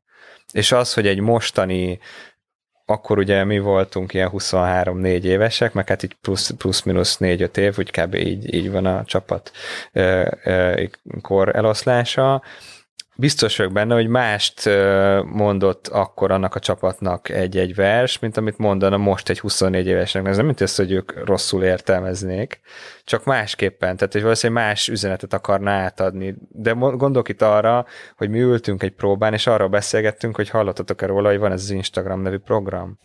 Tehát, hogy annyira más volt, hogy akkor furacsét töltsd már le az Instát, legyen oldala. Tehát, hogy tényleg innen jön ez, meg hogy, hogy a Youtube-on reméljük elérjük a tízezeres nézettséget. Tehát, hogy egy nagyon más más célokat tűztünk ki magunk elé, tök más volt az inspiráció, más felületekbe gondolkoztunk, tehát hogy ez egy ilyen nagyon izgi építkezés volt amúgy. Van kedvenc Spielwaker számod? Van pár. Jó válasz. Sok van amúgy. Tiszta szívet én is nagyon szeretem. Nekem az a kedvencem egyébként. Nagyon szeret, a szeptember végén ez nagyon sok érzelem köt. Én nagyon szeretem a falu végén kurta kocsmát is, patoppalit is, de sokat, sokat, sokat. Tehát az összeset. Igen. Ne, azért amúgy nem az összeset, mert tehát, hogy vannak olyanok, amikor azt mondják, hogy, hogy ez jó, és akkor ez lesz, és én nem feltétlenül, mond, tehát nekem feltétlenül talál be annyira, de elfogadom természetesen, de azért a legtöbbet. És azt tudod, hogy melyik egyébként a legnépszerűbb? Vagy van ilyen kutatásatok rá? Vagy szoktátok ezt figyelni, hogy melyik lett a legnépszerűbb? Ne, azt tudjuk, hogy melyiket szeretik nagyon, tehát hogy látjuk nyilván a számokból a YouTube-on, meg a, a Spotify-on, a szeptember végén nézték meg a legtöbben a YouTube-on. Azt Na, tudod, hogy hányan? 12 millió fölött. Most uh, 14. 14? Pont tegnap, igen. Tényleg? Tegnap néztük meg. De jó. Uh, úgyhogy a, nagyon szeretik a magányt, a nem tudhatom ott, uh, szeretik a, a tiszta szívet nagyon sokan, Ö, Falu végén kurta kocsmát is sokan hallgatják. Én például nagyon szeretem a Előszó című dalunkat, Uh-huh. amit nem tudtunk, vagy nem tudtak a srácok élőben előadni, sajnos már ez ugye a tavalyi arénára készült el, úgyhogy, úgyhogy sok, sok dalt szeretek nagyon, de nagyon más, tehát hogy például március hívjak, ö, az a YouTube-on nem pörgött akkor át, meg nem hallgatják annyian a neten, viszont élőben például szerintem az egyik legerősebb dalunk, tehát hogy az volt tavaly a, vagy bocsánat, tavaly előtt a, a finálé dalok egyike, vagy tehát a legvége a produkciónak, és, és letépték az aréna tetejét, tehát hogy például élőben az borzasztóan működik. Uh-huh. Dolgoztunk idén amúgy egy, még nincs kész egy olyan dalon, ami, amiről szintén megállapítottuk, hogy az élőben brutál lesz. Úgy szoktak hívni, hogy Petőfi menedzsere. Ezt hallottam. Ne, csak egyszer írta valami, de ez, ez egy kicsit, tehát jól esik, de egy picit túlzásnak Igen. érzem. Ezt nem érzed magadénak? Nem, nem, nem. Szerintem azért nagyon sokan foglalkoznak Petőfivel, meg a kultúrával itthon. Vannak, akik sokkal uh, inkább tudományos oldalról közelítik meg, mint én, vagy esetleg jóval nagyobb lexikális uh, tudással, úgyhogy én legyek, én nagyon szívesen leszek Petőfi uh, Hírmondója. Hát, vagy, vagy nem tudom, kreatívja, vagy valami hasonló, de hogy, hogy azért Meg én... Siettél, úgy látom, amikor ezt Ja, ne, nem, csak emlékszem, emlékszem erre a címre. a. Emlékszem, hogy tényleg fel, de, de, de azért, hogy, hogy fel is felpörögjek, de hogy emlékszem erre a címre, jól esett, de én azért egy picit, tehát magamról én soha nem jelenteném ki. De a Pilvakerrel viszont azért egy elég mm, jelentősen így egybeforrott a neved. Hát sokat dolgoztam rajta. Igen. Mármint, hogy apjával De hogy ez, ez, ez neked jó vagy rossz? Hogy ez így ennyire, ennyire mondjuk így ö, rád ragadt, vagy, vagy tényleg inkább, hogy összeforrott?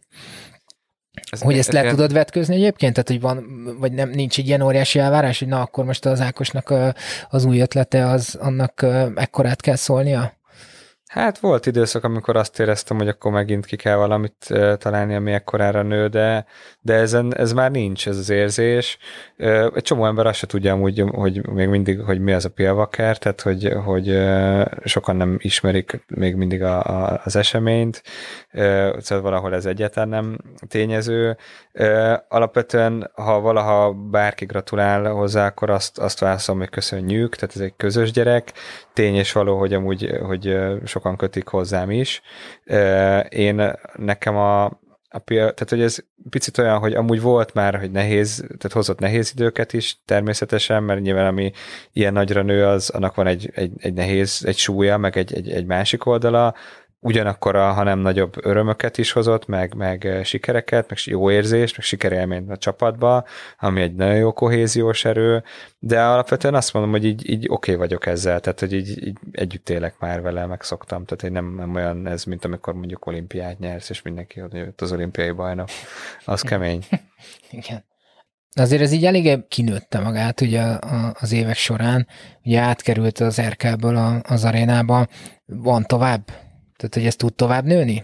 Nem, szerintem nem kell. Tehát, hogy amúgy én, ha rajtam múlna, kb. a mai napig az RK-ben lenne, mert szerintem és de úgy, hogy tökre szeretjük az arénát, meg na, nagyon jó volt velük dolgozni, meg fogunk is még reméljük a valaha, de amúgy én egy ilyen egy színházi előadásnak álmodtam meg, és azt láttuk, ugye sokszor csináltuk meg az erkelbe, tehát volt olyan év, hogy egy évben háromszor, tehát 15-én kétszer, 14-én egyszer, és nagyon, nagyon hazatalált ott a, a, a műsor, azért vittük át egy nagyobb helyszínre, mert láttuk azt, hogy annyira nagy az igény, meg annyira megnövekedett az igény, hogy, hogy ellenérzés szül, hogyha nem jut be a közönség nagy része az élő műsorra, és ugye az egyetlen továbblépési lehetőségünk az aréna volt, nagyon jól éreztük ott is magunkat, nagyon jó volt együtt dolgozni velük, amúgy én azt éreztem, hogy, hogy elsőre ahogy igyekeztünk, meg ahogy lehetett, megugrottuk, de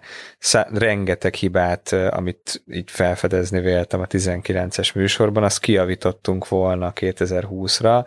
Tehát ugye az, hogy hogyan lakjuk be a teret, meg hogyan alakítunk ki interakciót egy ekkora térben a közönségünkkel, az, az, az, az, azt meg kellett tapasztalni 19-ben, hogy mi az, ami működik, mi az, ami nem, mert ugye elméletben egy csomó mindent kitalálunk, de aztán az a gyakorlatban nem feltétlen él meg, és, és én azt gondolom, hogy a 2020-as az tényleg egy olyan műsor volt, ugye elpróbáltuk többször, sőt, megcsináltak a főpróbát, hogy az egy, egy komoly szintlépés tudott volna lenni a 19-eshez képest, ezt ugye nem tudtuk megmutatni, bízom benne, hogy egyszer majd megmutathatjuk, és nem gondolom azt, hogy ezt, tehát hogy volt, hogy poénkodtak rajta, hogy akkor ilyen aréna, meg, meg olyan stadion, de hogy ez nem, ez egy, én ezt sokkal jobban szeretem az intimitását a Pilvakernek, mint sem azt, hogy, hogy feltétlen tömegrendezvényt kéne belőle, már így is hatalmas. Így is volt, hogy megkaptuk azt a kritikát, hogy ez már túl populáris, meg túl mainstream, viszont a másik oldalon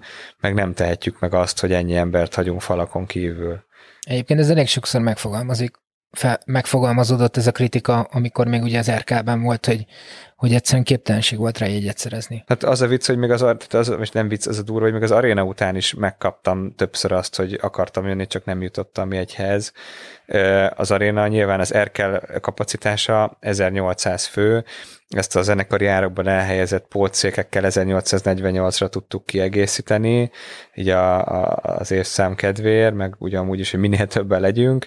Na most az aréna kapacitása közel 13 ezer fő. Tehát egy hatalmasat léptünk előre, és őszintén szóval egyikünk sem számított rá, hogy, hogy egy óra alatt teltházat tudunk csinálni a paplászlóban. Fogadtunk amúgy egymással a Dáviddal, a Marsakol, a Tomival, és, és volt, aki azt mondta, hogy egy hónap alatt fognak elfogyni, a Marsakó Dávid az egyetlen, akinek volt arénás tapasztalata a csapatból, hiszen ők csináltak a halott pénzzel is. Ő azt mondta, hogy mondjuk ő azt gondolja, hogy decemberre meg el, eladjuk, hogyha októberbe kezdjük el árulni, de azt, hogy tízkor kezdjük el és tizenegyre szoldált, arra senki nem számított. És melyik volt a legközelebbi tipp? Hát az szerintem a Dávid. Az egy hónap? Két hónap. Két hónap? Aha. Én azt mondtam, hogy én örülök, hogyha január végére elfogy, de hát nyilván ez, ez megint az volt, hogy először mentünk, ugye a jegyárakat szándékosan nem, ö, á, tehát nem árazzuk túl a jegyeket, meg nem visszük föl magasra, mert ugye nekem az a, meg az a, az tehát annyira visszük csak föl, hogy tényleg a produkció megvalósíthatósága szempontjából hozzá, tehát beleadjon a büdzsébe a jegybevétel, meg, meg mondjuk ki tudjuk befizetni a színpadot, meg a, a LED falat, de hogy ugye az a, a, a gondolat, hogy az a srác, vagy mondjuk az a lány társaság, aki egyetemre jár, vagy gimis, és szereti a, a pilvakert, és szívesen hallaná élőbe, az ne azért ne tudjon eljönni, mert nem tudja kifizetni a jegyet. Tehát ez nagyon fontos, hogy nekünk nagyon örülünk annak, meg nagyon nekem nagyon célom az, hogy azok legyenek ott velünk az arénába, aki tényleg imádja, és tök sokat jelent. De gondolom közben meg nagyon sokan keresnek téged azzal, hogy szerezzél egyet ide-oda. Úgy nem gondoltam volna, nem gondoltam volna, ez valaha fog hiányozni, de most azért idén már úgy voltam vele, hogy, hogy nagyon elbírnám, hogyha mindenki hívogatna. Vagy, igen, meg mindenki azt mondja, hogy itt csak kettő kell, bár csak itt lennénk, de hogy olyan, de hogy olyan trükkök szoktak ilyenkor lenni, tehát hogy így valami olyan ember, akivel vagy nagyon jóba vagyok, vagy régen ismerem, tehát valamiért fontos az életemben, vagy, vagy fontos ismerettség, vagy, vagy szakmailag egy fontos partner, kér jegyet, és akkor nagy nehezen tényleg nem tartunk azért olyan sokat vissza, tehát hogy megvan a fellépőknek van egy pici kontingens, a szponzoroknak, tehát a támogatóknak, és akkor valamennyi a stratégiai partnereknek, de ugye igyekszünk minél többet kijárulni azért, hogy a közönség legyen ott meg, akit érdekel de nagy nehezen, hogy megoldjuk, és aztán kiderül, hogy nem neki kellett, hanem a haverjának, a hugának, és akkor nyilván, tehát ezekből már tanultunk, és, és nagyon próbáljuk ezt így optimalizálni. Én sokkal szívesebben adom oda egy osztálynak, vagy egy osztályfőnöknek, vagy tehát, hogy ez tök jó része szerintem, amikor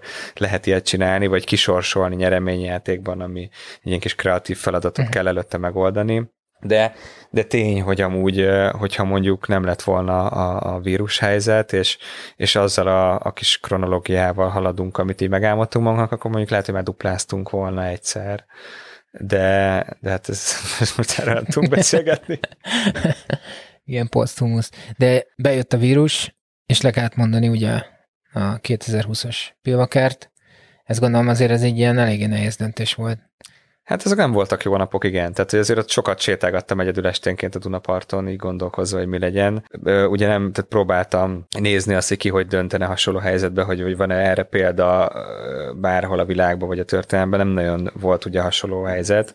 Mi ugye nagyon az elején voltunk. Látva ugye most, tehát visszatekintve, ugye akkor volt kb. 5-6 regisztrált fertőzött az országban, és ugye volt egy, egy ez, az első időszak, ez egy ilyen nagyon nyugodt, az a hirtelen bezárkózás, ugye azért nem voltak közel sem olyan számok, mint az őszi hullám során. Tehát így visszatekintve amúgy megcsinálhattuk volna, de jobb volt így, meg persze így volt a, a, a felelős döntés, de az egy mindenképpen egy nagyon fura, meg egy emlékezetes, emlékezetes időszak volt minden szempontból, tehát egyrészt ezt menedzselni, rendezvénytechnikailag menedzselni, üzletileg, majd így financiálisan, stb. stb. A logisztikailag, ugye egy visszafizetés, stb.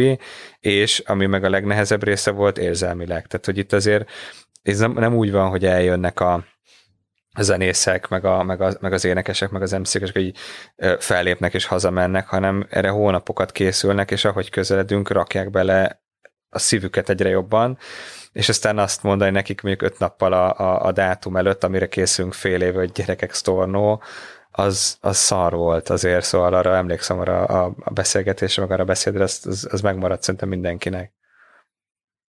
Könnyen elfogadtak egyébként? Vagy hogy így nem volt elem, nem. nem volt senki, aki azt mondta, hogy, hogy nem, tartsuk hát, meg. Annyi volt, tehát abban volt nagyon más az, hogy ki hol, hol volt fejben, megérzelmileg éppen abban a pillanatban, hogy ők azzal voltak elfoglalva minden nap, hogy minél jobban szóljon a dal, hogy lelépjék azt, amit le kell a színpadon, meg legyen a mozgás, tudjuk, hol kell bejönni, hol kell kimenni, tehát ők a produkcióval voltak csak elfoglalva, de én már napokkal előtte fejben készítettem magam arra, hogy ezt lehet, hogy le kell mondanunk, és ha igen, akkor hogy. És láttam azt, hogy tehát ugye nagyon, tehát a naponta jöttek a hírek, a zárásokról, arról, hogy mi várható, stb. stb. mi történik a környező országokban, és én fejben már eljutottam oda, hogy innentől kezdve, hogyha nem hozzuk meg ezt a döntést, akkor veszélyeztetjük a produkciót, meg a produkció megítélését.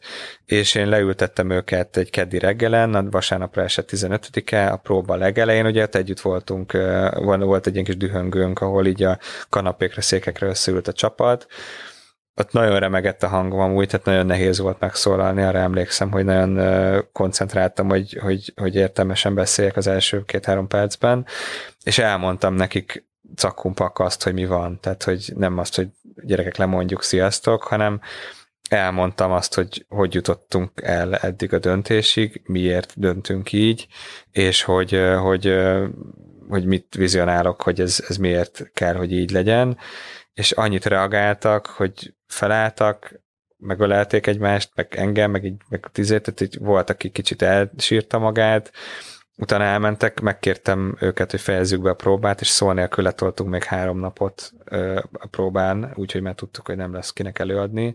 Tehát, hogy amúgy szerintem, nézd, szóval szerint nekünk közösség kohéziós szempontból talán az egyik legmeghatározó pillanata volt az elmúlt kilenc év pélvakerének ez, nem csak az, az én, amit mondtam, hanem inkább pont az, ahogy ők reagáltak, meg az, ahogy mennyire a nemben, meg a szar helyzetben is egységként, meg csapatként működött a, a, a brigád, nem abban, hogy éppen állunk és tapsol egy aréna, hanem abban, hogy temetjük a fél éves munkát. Úgyhogy az bennem azt az érzést ültette el, hogy muszáj miattuk is, meg a közönség miatt is egyszer ezt a produkciót feltenni színpadra.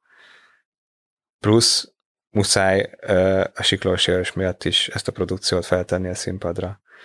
Hogy az ő emlékére is nagyon-nagyon-nagyon szeretném megcsinálni. És egyébként arra nem lett volna lehetőség, hogy, hogy ezt online közvetítve, vagy nem merült föl esetleg? Figyelj, ez olyan, hogy tehát, hogy nem, nem, lett, nem tudtuk volna azt hozni, amit, amit szeretnénk, meg nem akartuk ezt a bármi áron dolgot belehozni. Szerintem úgy működik jól a Pilvaker, hogyha ott van velünk a közönség. Azt mondtuk amúgy az arénánál is, hogy ez a nappali, és meghívtuk a barátainkat vacsorára, és most végre itt vannak, úgyhogy, úgyhogy szórakoztassuk őket, mert azért jöttek, tehát hogy próbáltuk a teret ilyen gondolatokkal zsugorítani, meg azt a sok fémet, meg a betont kompenzálni ilyen otthonos gondolatokkal, mert azért tényleg mindenki, sokan, tehát majdnem mindenki megijedt, amikor kilépett a tömeg elé, de hogy annyira jó a közönségnek így a vibe-ja, hogy az, az meghoz egy olyan marha jó hangulatot, és ahhoz viszont tényleg kell az, hogy, hogy olyan ez a közönség, amilyen, tehát tényleg iszonyatosan jó közönségünk van, hogy március 15-ének eleve van egy olyan emelkedett lélektani hozzáadott értéke, hogy ez, ez az a nap. Tehát ez június 7-én nem lenne olyan ez a rendezvény, mint március 15-én, és ez az emelkedett ünnepi hangulat, ez tökre benne van ilyenkor a levegőbe, és és ez így működik, és hogyha ha ezt így nem tudjuk megcsinálni, akkor inkább nem erőltetjük, mert akkor valami izzadságszagú lenne, és ha meg klasszikus forgatást akartunk volna csinálni az idei március 15-ére, akkor napi szinten kellett volna PCR-tesztet végrehajtani a stábon heteken keresztül, ami egy, egy nagyon rossz élmény lett volna mindenkinek, és azt se akartam, hogy őket megerőszakolni. Úgyhogy, úgyhogy azt várja a produkció, dalokon dolgozunk, készülnek, de így is van öt új dalunk, amit még soha nem adtunk elő élőbe. De ez egyébként mondjuk így a, a zenei szférának nem lett volna egy segítség, hogyha ha ebben a vírus időszakában mondjuk van egy ilyen nagy rendezvény, amire ők még akkor is, hogyha PCR-teszteket kell csinálniuk, akkor így készülhetnek meg, meg valamilyen anyagi Ja, beszél... támogatás. A, tehát hogy a műhely munka az zajlott a háttérbe, stúdiózás, ugye készültünk amúgy egy rádiós műsorral, tehát hogy a Rádió egy meg a Sebestyén Balázsék befogadtak minket, és ott volt egy, egy másfél órás pilvakeres blokk a Balázsék műsorán belül 15-én. Arra készültünk, ott újra vettünk dalokat, stúdióztunk, tehát azért volt egy két-három hónapos műhely munka, ami megelőzte ezt a mhm. rádiót plusz amúgy mi folyamatosan igyekeztünk, aki tudtunk foglalkoztatni a csapatba pont azért, hogy segítsük őket, tehát ez pont meg volt. De én körbe, beszéltem a, a csapat nagy részével, amikor ez felmerült, hogy mit csináljunk, és, és többen határozottan azt mondták, hogy ők sem támogatják a streamet, mert minőségileg nem tudnánk azt hozni, amit amúgy a, a produkció standardjéhez elvárnánk magunktól. Tehát, hogy uh-huh. egyszerűen nem szól úgy, és amúgy a, a például a Jávorék, a zenekar, a Delov Jávorék, ilyen válogatott zenészek, tehát annyira zseniális ö, mindenki a csapatban, a Cséri Zoli, a Bata Pisti, a Füstös Bálint, a Kiuszi, tehát mindenki annyira jó zenész, hogy, hogy azt, amit ők ott ugye színpadon ö, megcsinálnak egy élő műsoron, azt nem tudtuk volna visszahozni egy streambe, és ez így elvesz nekünk is a, az egésznek így a, a, a színvonalából, meg az értékéből, úgyhogy, úgyhogy ez így nagyon kollektíven, de elég egybehangozóan így eldöntöttük. Azt láttam egyébként, hogy, hogy amikor ugye ez kiderült, meg, meg amikor ugye magát a rendezvényt lemondtátok, akkor mindenki képeket töltött fel a, a különböző platformokra, olyan képeket, amik ott a próbán készültek, és, és az egésznek a milliója az egy ilyen tényleg nagyon pozitív, nagyon bensőséges viszonyt mutatott, és te is ugye arról beszélsz, hogy, hogy ez a közösség, aki benne van a Pilvakerben, ez egy ilyen nagyon összetartó közösség.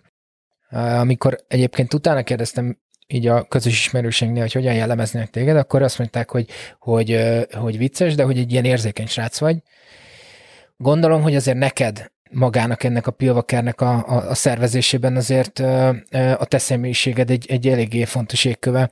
Azt gondolod, hogy, hogy ezen múlik az, hogy, hogy egy ilyen közösség össze tudjon jönni, hogy a te személyed a kohéziók közöttük, vagy egyébként ők alapból is ilyen jól működnek egymással, meg, meg a fesztiválokon, tehát hogyan jellemeznéd magadat egyébként ilyen, ilyen, ilyen szempontból, hogy ez szerinted ez, ez, ez, ez fontos tulajdonságod, és ezért tudsz ilyen jó kapcsolatot kialakítani adott esetben mindenkivel, vagy, vagy, vagy ez egy mondjuk egy ilyen egy direkt generált dolog, hogy, hogy természetesen akivel te mondjuk munkakapcsolatban vagy, vagy bármilyen kapcsolatban vagy, az, ahhoz, ahhoz így állsz hozzá. Ez egy jó kérdés, jó komplex. Amúgy tehát volt feljött már ez témaként például a csapaton belül egy szervező társtól megkaptam azt, hogy azért engednek meg maguknak ennyit a, a zenészek, mert hogy túl baráti a viszony, és aztán meg se szólaltam, nem volt időm megszólalni, és ő lekontrázta a saját állítását, hogy viszont nyilván, ha nem lenne ilyen baráti a légkör, meg a viszony, akkor ők meg nem éreznék így magukat a produkcióban, meg nem tudnának, nem így alkotnának, vagy nem ilyen hévvel vetnék bele magukat. Tehát, hogy a, biztos vagyok benne, hogy ehhez én is kellek, mert hogy így nagyon sokat dolgozom ezen. Nem tudok így sem mindig olyan döntéseket hozni, amit mindenki elfogad, vagy ami mindenkinek tetszik. Biztos, hogy, hogy csináltam olyat, mondtam olyat, ami nem feltétlenül tetszett mindenkinek.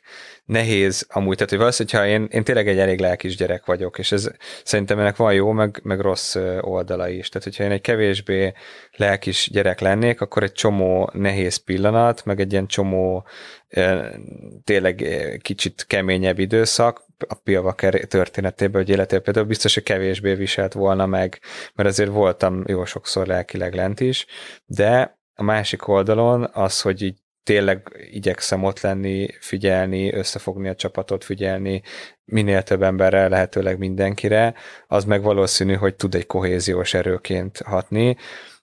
Hozzáteszem, hogy erre a kérdésre azt tudna válaszolni, ha meg, mondjuk megkérdeznéd a zenészek vagy a fellépők valamelyikét. Azt is tudom, hogy azért az, hogy a produkciót vinni, vagy a produkció fejeként, vagy nem tudom, tehát a produkció vezetőjeként létezni, az egy pont után észrevettem azt, hogy, hogy el kellett oda jutni, amikor már nagyobbak lettünk, többen lettünk, stb., hogy nem fogsz tudni mindenkinek megfelelni. Így ott már azt a stratégiát kellett alkalmazni, hogyha mondjuk valakinek ellent mondasz, vagy valakinek a, a, a a céljait, tehát az, a, valakinek a stratégiája, az iránya, erre halad, az, az nem feltétlen egy irányba halad a produkciójával, akkor azt úgy közölni, hogy ne bánsd meg az illetőt, és ne neki menj, hanem megbeszélni vele az egészet. Tehát, hogy ez, ez sok energia, viszont én erre mindig figyeltem, hogy itt mindenki, tehát itt nem a, a, a fluor vagy a furacsé a családtak, hanem mindenki, a hangmérnök, a világosító, a rendezvényes, a, a, a, a mindenki, tehát hogy aki a sugógépet tekeri, tehát hogy mindenki érezze benne jól magát, ez baromi sok energia, viszont valószínűleg ettől működik így, ahogy, és ez, ez az, ami az egészet hajtja, de azt is nagyon jól tudom, hogy bennem ott volt az a megfelelési kényszer, vagy csak az a megfelelési vágy, vagy nyomás, vagy nem is tudom, hogy fogalmazzak, hogy ugye kinek kellett megfelelni. Természetesen a, a cégnek, meg a, meg a Red Bullnak, hiszen ez egy saját rendezvényünk. Ugyanúgy megfelelni a közönségnek, aki nélkül ez a produkció ez nem létezne, ugyanúgy megfelelni a saját csapatomnak, akiket, akiknek a komfortérzete az, hogy a munkába tudja, hogy mi a feladat, az tőlem függ, és ugyanúgy megfelelni a fellépő csapatnak, akik viszont az arcukat adják hozzá, és viszik vására a bőrüket a színpadon több ezer ember előtt. Tehát, hogy nagyon sok felé, ugyanúgy megfelelni a Ticket Pro-nak, a jegyirodának, a Valtonnak, a stb., az arénának, stb. Tehát, hogy nagyon sok ilyen stakeholder van már azért a, a csak filmes tekintetben négy különböző csapattal dolgozunk és gyárt nekünk, mert gyártanunk kell a, a videoklipeket, gyártunk, forgatunk külön anyagot a LED falra, amit az arénában, vagy a, vagy a régen az Erkelben látnak az emberek, csináljuk az élő felvételt, ami aztán felkerül a YouTube-ra, és közben forgatjuk a behind the scene, meg az ilyen verkanyagokat. Uh-huh. Tehát csak négy külön filmes táv dolgozik a Pilvakeren egyszerre. Természetesen mindenkinek más az érdeke, és mást akar, és, és mindenkinek a saját maga feladata a legfontosabb, ami normális, mert maximalista emberekkel dolgozunk. Csak az ő érdekeiket egyeztetni néha marha nehéz.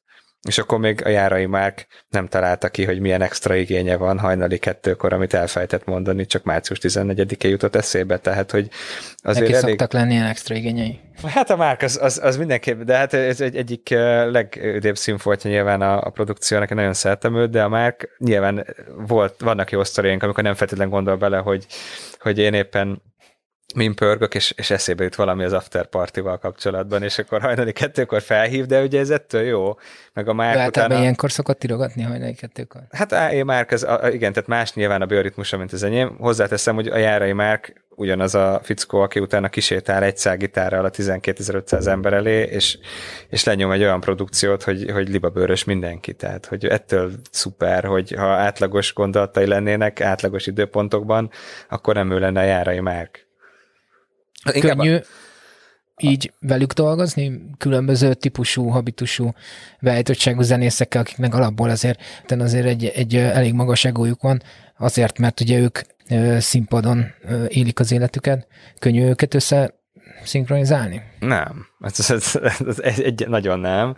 Viszont Tehát ez szövegileg pont az a legkönnyebb, mert ugye megbeszéljük, meg megbeszéljük egymással, hogy, hogy kinek mit mond a vers, ki mit lát bele, és megírják, ugye mindenki magának írja, amit aztán előad, tehát hogy ez a leg, igazából az egyetlen kérdés általában az, hogy ki írja a refrént.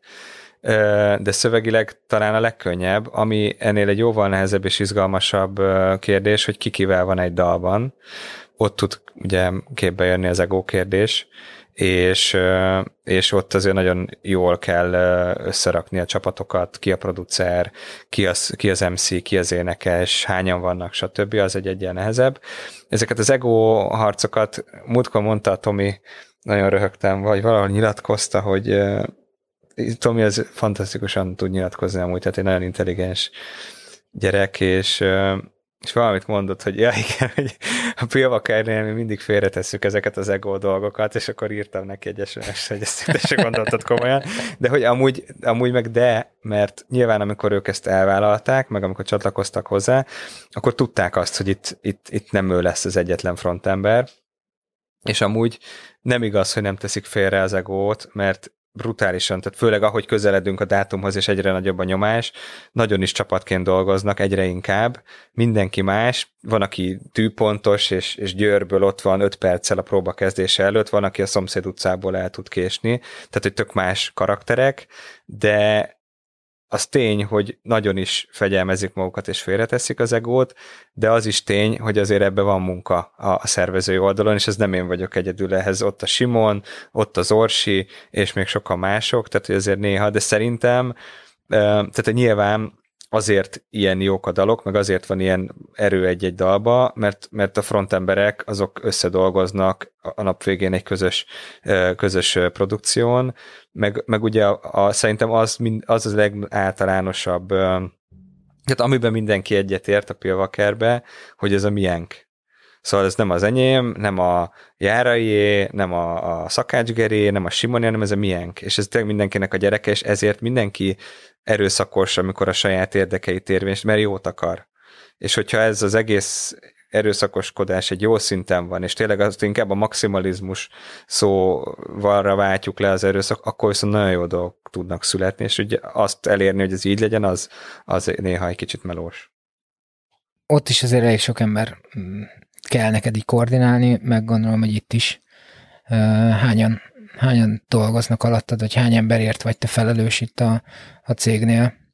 A cégnél annyira nem nagy a csapatunk, így a területen lévő csapattal együtt szerintem, aki közvetlenül így napi szinten egy ilyen 20 fő, akivel így együtt dolgozunk, a, a, és ebben van külsős szerkesztő, a social media menedzser, stb egy ilyen nagy produkciónál sokkal többen vannak. Nyilván ez nem azt jelenti, hogy mondjuk ott 150 ember van mondjuk kb. egy, egy arénánál a végén. Ez úgy van amúgy, hogy, hogy elkezdjük hárman októberbe, és akkor ahogy meg beszélgetni róla, hogy akkor hogyan induljunk neki, hogy lesz, akkor elkezdünk bevonni művészeket, a dal készítés az elég korán el szokott kezdődni, és ahogy közeledünk a dátumhoz, ugye egyre többen vagyunk, és mondjuk az utolsó pár napban ott már egy ilyen 100-150 fős csapat, ugye a színpadépítés, a kamerák, stb. stb. Nyilván nem közvetlenül delegálok mindenkit, de azért az is egy jó nagy ilyen multitasking. Egy másik közös ismerősünk azt mondta, hogy neked van egy olyan jellegzetességed, hogy mindenkit becézel, mindenkinek adsz egy becenevet. Ki mondhatta? Ki mondta ezt? Tippelj. Nem tudom, hogy tényleg mindenki... Tippelj, mert utána úgysem mondom el. De az a baj, hogy az a baj, bárki is mondta, igaza van, és ezt, ezt kell bárki, tehát mindenki tudja rólam, úgyhogy... De ez tudatos egyébként? Amúgy azt becélzem, akit szeretek, szóval ez, ez nálam így szerintem a szeretet kifejezésének egy alternatív formája. Va, igen, valószínűleg. De ez igaz. Van amúgy egy gyerekkori barátom, aki ugyanezt csinálja. Lehet, hogy ezt egymástól vettük át, vagy nem tudom. Nem tudom, hogy a mai napig csinálja-e, de mi azt tudom, hogy még a, a gimibe kökeményen ö, ö, benne voltunk ebbe, hogy egymásnak is, meg úgy, de hogy ez általában ezek a becenevek, ezek nem ilyen, tehát ezek ilyen szeretetteljesebb. Nem persze. Igen, Mhm. igen, tehát hogy ezek ilyen szeretetteljesebb nevek, de van olyan, például az öcsémen 16 évesen, 15 évesen rajta ragadt a neve, de úgyhogy még a köntösén is az volt az uszodában a vízilabda csapatnál, és a mai napig úgy hívják, és ő például szereti, tehát ő, ő, ő használja ezt, ezt a... Hát, a szerencsés. Ez a, igen, igen, tehát, nem, tehát aki nyilván akit idegesít, ezt nem hívom úgy, de, de amúgy tényleg valamiért szeretek beceneveket adni, ez igaz. De akkor ez nem egy tudatos dolog. Hát nem. Csak arra akartam igazából így, mert hogy kapcsolatok, meg azért a te munkát az azért eléggé hozzátartozik az, hogy, az, hogy folyamatosan jó kapcsolatokat kell ápolni mindenkivel. Ezt hogyan tudod kivitelezni? Hogy hogy vagyok azzal jóba, akinek becenevet adta? Nem, nem, nem, nem, hanem az, hogy ugye nagyon sok embert, sok emberrel állsz kapcsolatban, gondolom ezáltal azért nagyon sok barátod is van, meg ismerősöd, meg ismerősöd ismerősei, és, és nekem úgy tűnik egyébként, hogy, hogy amikor így beszélünk rólad, akkor téged a legtöbben, de inkább azt mondanám, hogy mindenki nagyon szeret és kedvel, jaj, és mindenki úgy beszél róla, hogy ja, igen, az Ákos meg. Tehát hogyan tudod fenntartani ezt a kapcsolatot mindenkivel, amikor azt gondolom, hogy mondjuk egy átlagos emberhez képest neked tízszer vagy akár százszor több ilyen releváns kapcsolatod van mindenféle dologgal. Tehát, hogy ez nem, nem, nem fárasztó-e, nem egy, nem egy ilyen teher, hogy, hogy mindenkinek ott kell lenni a születésnapján, mindenkinek ott kell lenni a tejfakasztóján, stb hogy te egy ilyen típusú ember vagy, akinek ez egyébként természetéből adódóan ez így működik, vagy néha azért neked is meg kell erőszakolnod magad, hogy oké, okay, most erre nincs kedvem, de azért elmegyek, mert, mert el kell, mert hogy ezt követeli meg. Az elejére vissza, csak tehát, hogy sok barátom az nincs olyan sok, tehát egy igazi jó barátom az szerintem ugyanannyi van, mint, mint, mint úgy bárkinek, ugye átlagban. Amúgy nagyon érdekes, hogy nekem a, a, a közeli barátaim nagy része gyerekkori. Hasonló helyekről vannak a, a barátaink, mint így életutat tekintve, megmondom neked is, hogy a suliból, családi, az uszodából, és akkor utána így a felnőtt kori. Hozzáteszem, hogy nekem vannak felnőtt kori barátaim, tehát nekem ezek a, tehát van egy sok olyan ember, aki a munka miatt, például Pilvaker miatt került be, vagy, vagy inkább pár, aki viszont tényleg azt mondom, hogy nagyon közel áll hozzám. Nyilván azért, mert relatíve rövid időn belül rengeteg mindent átéltünk együtt lenti és fenti eh, helyzeteket is, tehát hogy voltunk rossz, nehéz helyzetben, ugyanúgy jó helyzetben is, és ezek azért összekovácsolják az embert. És a másik kérdése pedig a válasz, sok energia. És pont az a haverom, akit mondtam, vagy barátom, aki, aki a becézgetős, ő mondja mindig azt, hogy én hogy tudok ennyi emberrel egyszerre kapcsolatot tartani. Hozzáteszem, ő hív, én egy órán belül visszahívom, ő meg két napja nem hívott vissza. Tehát, hogy valószínűleg én lehet, hogy több energiát teszek ebbe egy picit, mint ő, van olyan amúgy, hogy nem megyek el egy-egy eseményre azért, mert máshol vagyok, vagy, vagy éppen a családdal, vagy, vagy bármi, és tudom azt, hogy van, amikor azt mondják, hogy na már téged nem is hívunk, mert sose jössz, tehát hogy volt már, hogy visszakaptam ezt feedbackbe. Abba is biztos vagyok, hogy, hogy azért biztos, hogy van, vannak, akik nem szeretnek. Tehát úgy az ember, én, nagyon, én szeretem az embereket, és én szerintem nekem az egy nagy szerencsém az életben, mivel nagyon, tehát a munka miatt is, meg az egész közeg miatt, amiben voltam, nagyon sok embert ismerhettem meg.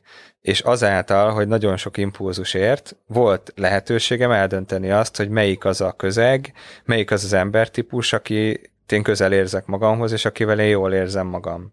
És, és én általában a szabadidőmet ezekkel az emberekkel töltöm, aki nem feltétlenül az én világom, vagy, vagy nyilván nem mindenki szeret mindenkit, én viszont nem, szer, nem soha nem szánok arra energiát, hogy mondjuk ezt kifejezzem neki, vagy bántsam, vagy foglalkozzak olyan, aki nekem nem szimpatikus. Azért, mert elég energia az, tehát arra sem mindig jut hogy azok, akiket szeretek, meg aki közel van, azzal tudja kommunikálni, és, és, és tisztában lenni ezért, hogy van, mi van vele, és esetleg találkozni vele.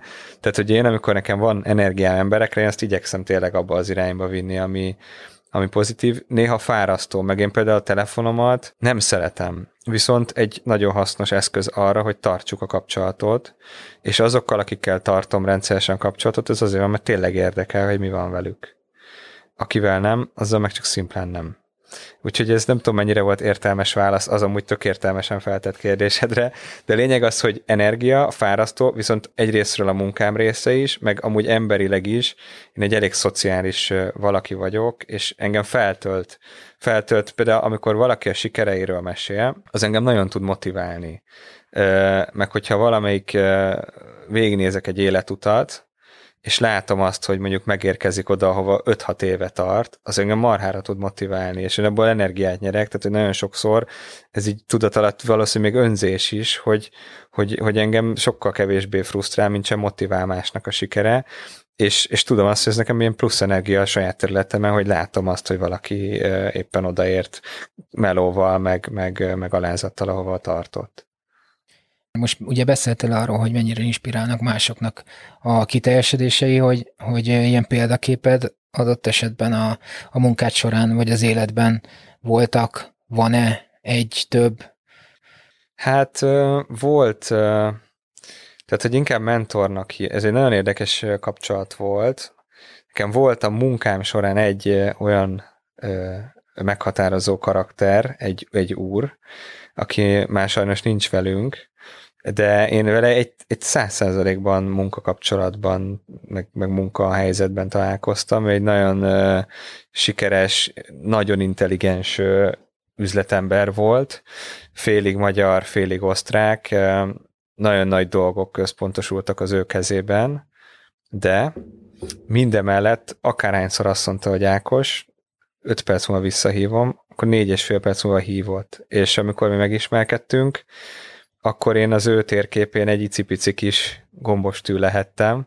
Mégis olyan ugyanolyan figyelmet és ugyanolyan tiszteletet kaptam, mint az, aki egy, egy jóval nagyobb és fontosabb szereplő volt az ő életében, akár üzletileg, akár magánemberként. Tehát, én nagyon sokat tanultam tőle abba, hogy, hogy, hogy tisztelni azt, akivel éppen együtt dolgozol, meg akivel, akivel kapcsolatban állsz, és, és, és valamilyen célért együtt mentek. Soha nem tegeztük egymást, ő nekem Gersztul úr volt, én meg Ákos voltam neki, de magázott, és nagyon érdekes, hogy, hogy, hogy rettegtem tőle az elején, mert azért megelőzte a, a híre, hogy egy nagyon kemény valaki. És velem is... róla egy picit, hogy kicsoda pontosan? Ő, ő, ő amúgy a motorsport világában mozgott leginkább, és dolgozott itthon is, és dolgozott Bécsben is. Nagyon jó barátságban voltam úgy a tulajdonosunkkal, és nagyon sok mindent ő mozdított elő a hazai motorsport történetében, a Bernie Ecclestonnal is nagyon jó kapcsolatban volt, tehát ő nagyon befolyásos valaki volt, de hogy nekem soha nem ez az oldala volt meg, hanem amúgy egy a saját embereivel, meg a saját csapatával ilyen nagyon figyelmes volt, ilyen látványosan nagyon szerették az emberei, kőkemény volt az üzletben, nagyon jó ilyen szarkasztikus humora volt, de, de ha mondjuk ha azt mondják, hogy tetőtől talpig úriember, akkor nekem ő. Tehát tényleg az, aki tartotta a szavát, aki mindig a szemedbe nézett, tehát hogy nekem egy annyira egy ilyen, egy ilyen én akkor, amikor ide bekerült, tehát nekem én kicsit volt egy olyan része az, az, az itteni karrieremnek, hogy egy, úgy volt, hogy el kell menni, mert, mert kisebb lett a cég és leépítés lesz, és akkor engem visszahívtak 25 évesen egyedül, hogy próbáljam meg újra felhúzni, meg újraépíteni egy picit itt a, a marketing osztályt, és azért akkor én ott eléggé mély vízbe lettem dobva, és nagyon kerestem a helyemet, és akkor kezdtem el én vele dolgozni, és hát akkor nyilván amikor, tehát hogy együtt összeszoktunk, akkor már sokkal közelebbi, meg sokkal rutin, meg rugalmasabb volt köztünk a viszony, de az elején tényleg rettegtem leülni vele, holott a legelső perctől nagyon kedves volt, de azért mondta nekem, hogy elintézte ezt Ákos, és mondtam, hogy ezt még nem intéztem el Gersztül úr, és akkor mondta, hogy magának nem is kell, két órával az öt elintéztem, tehát hogy azért ott így eh, helyén, helyemen tartott, meg, eh, meg eh, pofozgatott így, de ez félig humorosan, de azért félig keményen.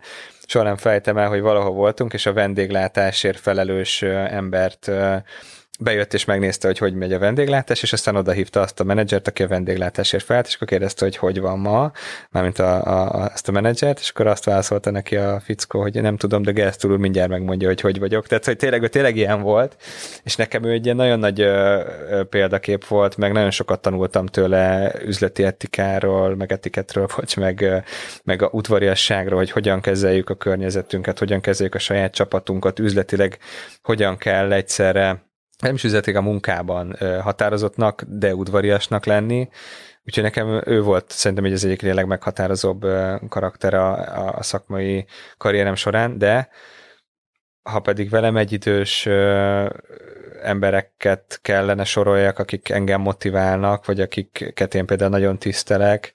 Én nagyon tisztelem a sportolókat, de ezt tudod, hiszen te is ö, szereted a sportot, meg a sportból jössz. Én nagyon tisztelek egy, egy, egy, egy ilyen sportolót, mert tudjuk, hogy mennyi munka van benne, és hogy milyen fiatalon már mennyit belerakott. Imádom ezeket a történeteket, hogy a, a Pécsi srác a kreatív ügynökségből megtölti a paplászlót a saját zenekarával, iszonyatosan inspirál tökre örülök annak, hogy az Eszterházi Matyi barátom, aki a Szoboszlai Dominiknak a menedzsere, már 5-6 éve mondta nekem, hogy a Domi oda fog érni, és hogy, hogy milyen jó sikertörténet lesz belőle, és tök jó volt végignézni, hogy, hogy ez, ez tényleg megvalósul. Tehát ezeket én engem ezek itt töltenek. Kicsit könnyedebb témákra elvezünk. Ugye azt mindenki tudja róla, hogy nagyon szeretsz olvasni, de hogy mikor jut rá időd?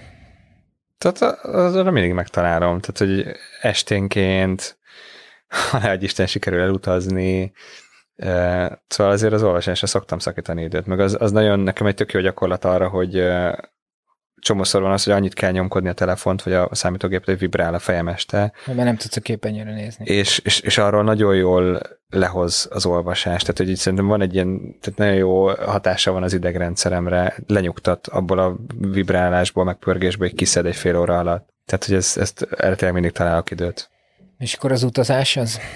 Hát az, az Szoktál úgy is utazni egyébként, amikor nem egy munkával kapcsolatban utazol?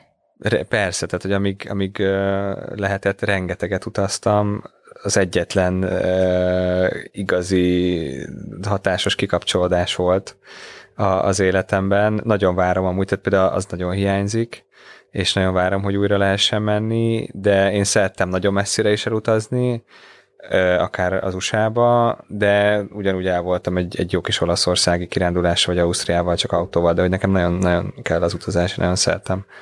És Magyarországon belül is szoktál? Igen, igen, ö, nem, szeretek, szeretek Magyarországon is. Ö, nyilván én is nagyon szeretem a Balaton környékét, de nagyon szeretek járni Tokaj környékére is, meg, meg például a Mád nekem nagy szerelem, ö, ami még kicsit messzebb van, de, de ha egyszer valahol szívesen lennék nyugdíjas, az például az őrség.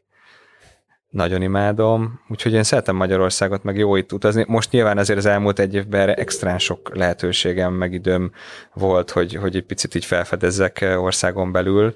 Most már egy picit bennem van, hogy hiányzik a külföld, de, de amúgy, amúgy nagyon, nagyon el vagyok belföldön, és ami miatt amúgy nagyon jó a külföld, hogy én, tehát ugye, ugye az előző téma, hogy nagyon imádok más emberekkel találkozni, más kultúrákkal. Tehát, hogy már én, én, én még reptér is fel tud tölteni. Nagyon hiányzik. E, Még az is hiányzik amúgy, hogy várjak a csomagomra, Igen. amit amúgy utálom. Én emlékszem, még kiskoromban mindig úgy tekintettem egyébként a reptére, meg a reptéri dolgozókra, mint hogyha az a világ legjobb állása lenne, mert hogy ez már egy annyira egy ilyen más közeg. Én is úgy néztem őket a gyerekkoromban, amit mondasz, de maga az az érzés, hogy felszállsz és mész, és, és az, az tényleg nekem is nagyon hiányzik, de hát most csak hamarosan visszakapjuk. És mit csinálsz a kutyáddal, hogyha utazol? Hát, hogyha tudom, viszem, tehát, hogy amúgy szeret, szereti például Ausztriát, ha meg nem, akkor meg megy a szüleimhez. Uh-huh. De vele így messzebbre nem szoktál azért menni. Repülni nem. Tehát, hogy ő nagy testű, tehát, hogy így ölbe nem tudom fölvinni, meg ilyen kis táskába, és, és szerintem az ő lelki világa nem bírná el ezt, hogyha beraknám egy dobozba a, a bőröndök közé. Jó, amikor egyébként beszéltem a közös ilyen ismerőseinkkel, akkor, akkor valahogy mindenki uh, egy picit így óckodott attól, hogy, hogy így veled kapcsolatos ilyen sztorikat megosszon. Igen, mert, mert, meg, mert Ez egyébként- lefizettem őket. Igen, ezt gondoltam. hogy így körbe telefonálta, hogy figyeljetek, lesz ez, a, lesz ez a podcast, és így semmit, de semmit. De hogy a, ö, azt gondolod, hogy ez, ez, ez ilyen a veled való ilyen ö, tisztelet, vagy lojalitás, ö, vagy egyszerűen olyan, olyan mocskos sztorik vannak mögötted, hogy azt senki nem meri megosztani. Hát az, azt nem hiszem. Nem tudom úgy, hogy erre mi a válasz. Lehet, hogy, lehet, hogy nem történt semmi velem, Ezt azért meg, kétlem. meg izé, de, de ne, nem tudom, hogy erre mi a válasz. De amúgy nem, nem is tudtam, hogy csinálsz majd ilyen, ilyen kutatást, ilyen dokumentációt. Van egy pár közös ismerősünk, úgyhogy Igen, gondoltam, úgyhogy- hogy körbe. Úgyhogy nem, nem hívtam föl senkit, hogy megfenyegessem őket előre emiatt, de nem tudom, hogy miért nem osztottak meg. Nincs, nincs szerintem különös oka, meg nincsenek ilyen nagyon durva sztoriaim Mhm. sajnos. Mert volt egy ember egyébként, aki, aki mondta, hogy, hogy van egy férfi szerelmed, és az ő. Tudod, hogy ki volt ez? Biztos a járai. Ugye? Igen, Igen gondoltam. Igen. Természetesen hajnali kettő körül Igen. írta. Igen, gondolom írtatok neki délután egykor, és akkor kettőkor válaszolt. Hát nem volt ekkor az időintervallum a kettő között, de igen, egyébként a fixen akkor írt, úgyhogy... De... Járait valóban nagyon kedvelem. Uh, és akkor most egyébként egyel komolyabb téma. Volt neked egy, uh, egy interjúd annó a Bollavikivel. Interjú. Szerintem kb. az első. És ott, és ott írsz egy ilyen sort, hogy volt egy ilyen kérdés, hogy uh, milyennek látod magad tíz év múlva. Ez egyébként azt hiszem ilyen 6-7 éve volt az interjú. Mit mondtam, valami nagyon Emlékszel rá egyébként? Hát dereng, de, de amúgy biztos, hogy vannak azért olyan kijelentéseim sok évvel ezelőttre, amit már nem vállalnék fel mostani fejem. Mindjárt kiderül. Egyébként nem. Azt írtad, hogy tíz év múlva már lesz két gyermekem. Az első gyerekem fiú lesz, ezt valahogy elintézem, a második pedig lány. Nekik lesz egy nagyon szexi anyukájuk, aki isteni lazenyét tud csinálni, és szeret Xboxozni velem. Ja. Lesz a Rómain egy gyönyörű házunk, ahol a fiammal tudok majd focizni. Amikor hétvégén laposszuk a gyerekeket, nagyszőket, akkor hétvégén a Balatonon fogunk vitorlázni, mondjuk Tihanynál. Tehát, igen, ambiciózus voltam 7 éve. Ebből azért pár dolog már megvalósult, nem? Igen, meg uh, annyit változtatnék ezen mindenképpen, hogy amúgy uh, Lehet tök is. mindegy, igen, tehát hogy tök mindegy, hogy fiú vagy lány lesz az első gyerekem. Az öcsémnek például uh, kislánya van, és imádom, meg a, a gyerekkori legjobb barátomnak is a kislányának vagyok a keresztapukája, úgyhogy, úgyhogy óriás szerelem, még így is, milyen lehet, hogyha tényleg te vagy a, te vagy a fater. Úgyhogy Hát nagyon aranyos ezeket írtam. Nem gondolom azt, hogy ez, ez elérhetetlen amúgy még három-négy év alatt, nem feltétlenül pont ezek a preferenciáim jelenleg, de nyilván Hát a család, tihány- igen. igen, de a család az, az mindenképpen ugyanúgy preferencia, a, meg egy, egy szép élet, egy szép kényelmes élet az ugyanúgy, de mondjuk a Tihajnál hajózás az pont nem feltétlenül egy izé, egy preferencia volt. nem? Hát amikor tudok, igen, tehát hogy, hogy tavaly például nem jutott rá időm, meg lehetőségem, de amúgy nagyon szeretek vitorlázni, megcsináltam rá jogsit egy jó pár éve, meg amúgy ilyen szempontból a Balatont ezen oldaláról különösen szeretem, tehát hogy a vízről nagyon imádom. Remélem, hogy az idén eljutok többet, de ez abszolút pipa, én ezt úgy élem meg, hogy akkor ez, ez, ez így kipipálva, ott lakom, ahol szeretnék, az is kipipálva, úgyhogy, úgyhogy így dolgozom a további célokon. Imádom még mindig a lezányét, Amúgy emlékszem erre az interjúra, mert utána mindegy, volt, hogy akkor úgy írtak, úgy kerestek meg idegenek, hogy én nagyon jó lezányét csinálok, meg tehát emlékszem erre, de nagyjából stimmel. Ö, mi, mi lesz veled? Egyébként most nem, nem tíz éves táblad van, de hogy, hogy el tudod képzelni azt, hogy ne, mondjuk nem Magyarországon él? Valamikor a közeljövőben, adott esetben akár cégen belül mondjuk elmozduljál valamerre? Hogy ez még nem jött szóba? Volt, vagy volt már egy felmerült, nem, nem mondom azt, hogy kizárt, mert, mert nyilván ö, csomószor jönnek olyan fordulatok az ember életében, amire nem számít, és, és mondjuk egy tök más irányba elviszi. Most egy picit azt érzem, hogy tehát, hogy most már elmúltam 30, hogy most már azért van egy itthon bejáratot kialakult tabb életem, meg egy tehát jobban kiépült életem, mint mondjuk friss diplomásként. Tehát nyilván nehezebben hagyom itt ezt, mint, mint hagytam volna itt akkor, amikor albérletbe laktam, és, és még úgy igazán nagyon az elején voltam a, a, a felnőtt életépítésének, de ettől függetlenül amúgy tök nyitott vagyok rá, meg nyilván a külföldnél sem mindegy, hogy, hogy, hogy ez melyik ország, meg hogy miről van szó. De egyébként így vágysz rá? Vagy így annak idején, vagy valaha így vágytál arra, hogy külföldön éljél? Hát nekem nagy szerelem az USA, tehát ott fiatalabb, vagy ilyen, ilyen 20 éves korom körül suliztam ki egy nyarat, és, és ott lettek nagyon jó barátaim, akikhez nagyon sokszor visszamentem, és ott én nagyon jól érzem magam, viszont ezt soha nem tudtam eldönteni, hogy én azért, tehát én úgy érzem jól magam, hogy kim vagyok mondjuk egy hónapig, és aztán tudom, hogy hazajövök, vagy vajon életvitelszerűen is, is jól tudnám -e magam érezni, és nem hiányozna Magyarország, de mi valószínűleg de. Tehát, hogy nekem az a balansz, az tök jó volt, hogy, hogy itt a bázis, de, de benne volt az az életvitelben, hogy el lehetett utazni egy-két hétre, akár többre is külföldre, elég kötetlenül. Tehát, hogy szerintem, hogyha az a balansz megvan, akkor én nagyon jól el vagyok itthon, viszont én azt érzem magamon, hogy nekem hiányzik a, a személyiségemnek az, hogy, hogy, hogy menjek azért néha. És szerinted van Red Bull takácsákos nélkül? Persze. Tehát minden, mindenki, mindenki helyettesíthető. De hogy ez, ezt el is tudod képzelni? Ö, mármint, hogy, hogy, hogy egyszer Hát, hogy nem egyszer nem, nem a Red Bullba lesz. Hát biztos, hogy nem innen fog nyugdíjba menni, úgyhogy, úgyhogy meg hát itt vagyok tíz éve, úgyhogy biztos, hogy egyszer eljön az a pont, meg, meg nyilván addig kell csinálni, amíg jól érzi magát az ember, az biztos, hogy egy-két dolog lehet, hogy más lesz, de lehet, hogy, hogy jobb, tehát hogy, hogy biztos, hogy lesz, lesz ilyen is, ilyen fejezet is majd. Jó, és akkor igazából van itt egy ilyen utolsó kérdés, most, hogy végére értünk ennek a, az interjúnak, hogy, hogy ez picit vonatkozik ugye a Red Bullra is, meg, meg rád is, hogy, hogy neked mit jelent az a szlogen, hogy, hogy a Red Bull szárnyakat ad? Ó, ez jó kérdés. Na erre most nem tudok, tehát te most a marketinges, vagy mit mondtál, menedzser Nem. választ, választ nem, kell nem, a, adni, vagy? nem a PC választ várom, hanem az, hogy, hogy hogyan tudsz egyébként ezzel a szlogennel így Azonosulni? azonosulni. Igen.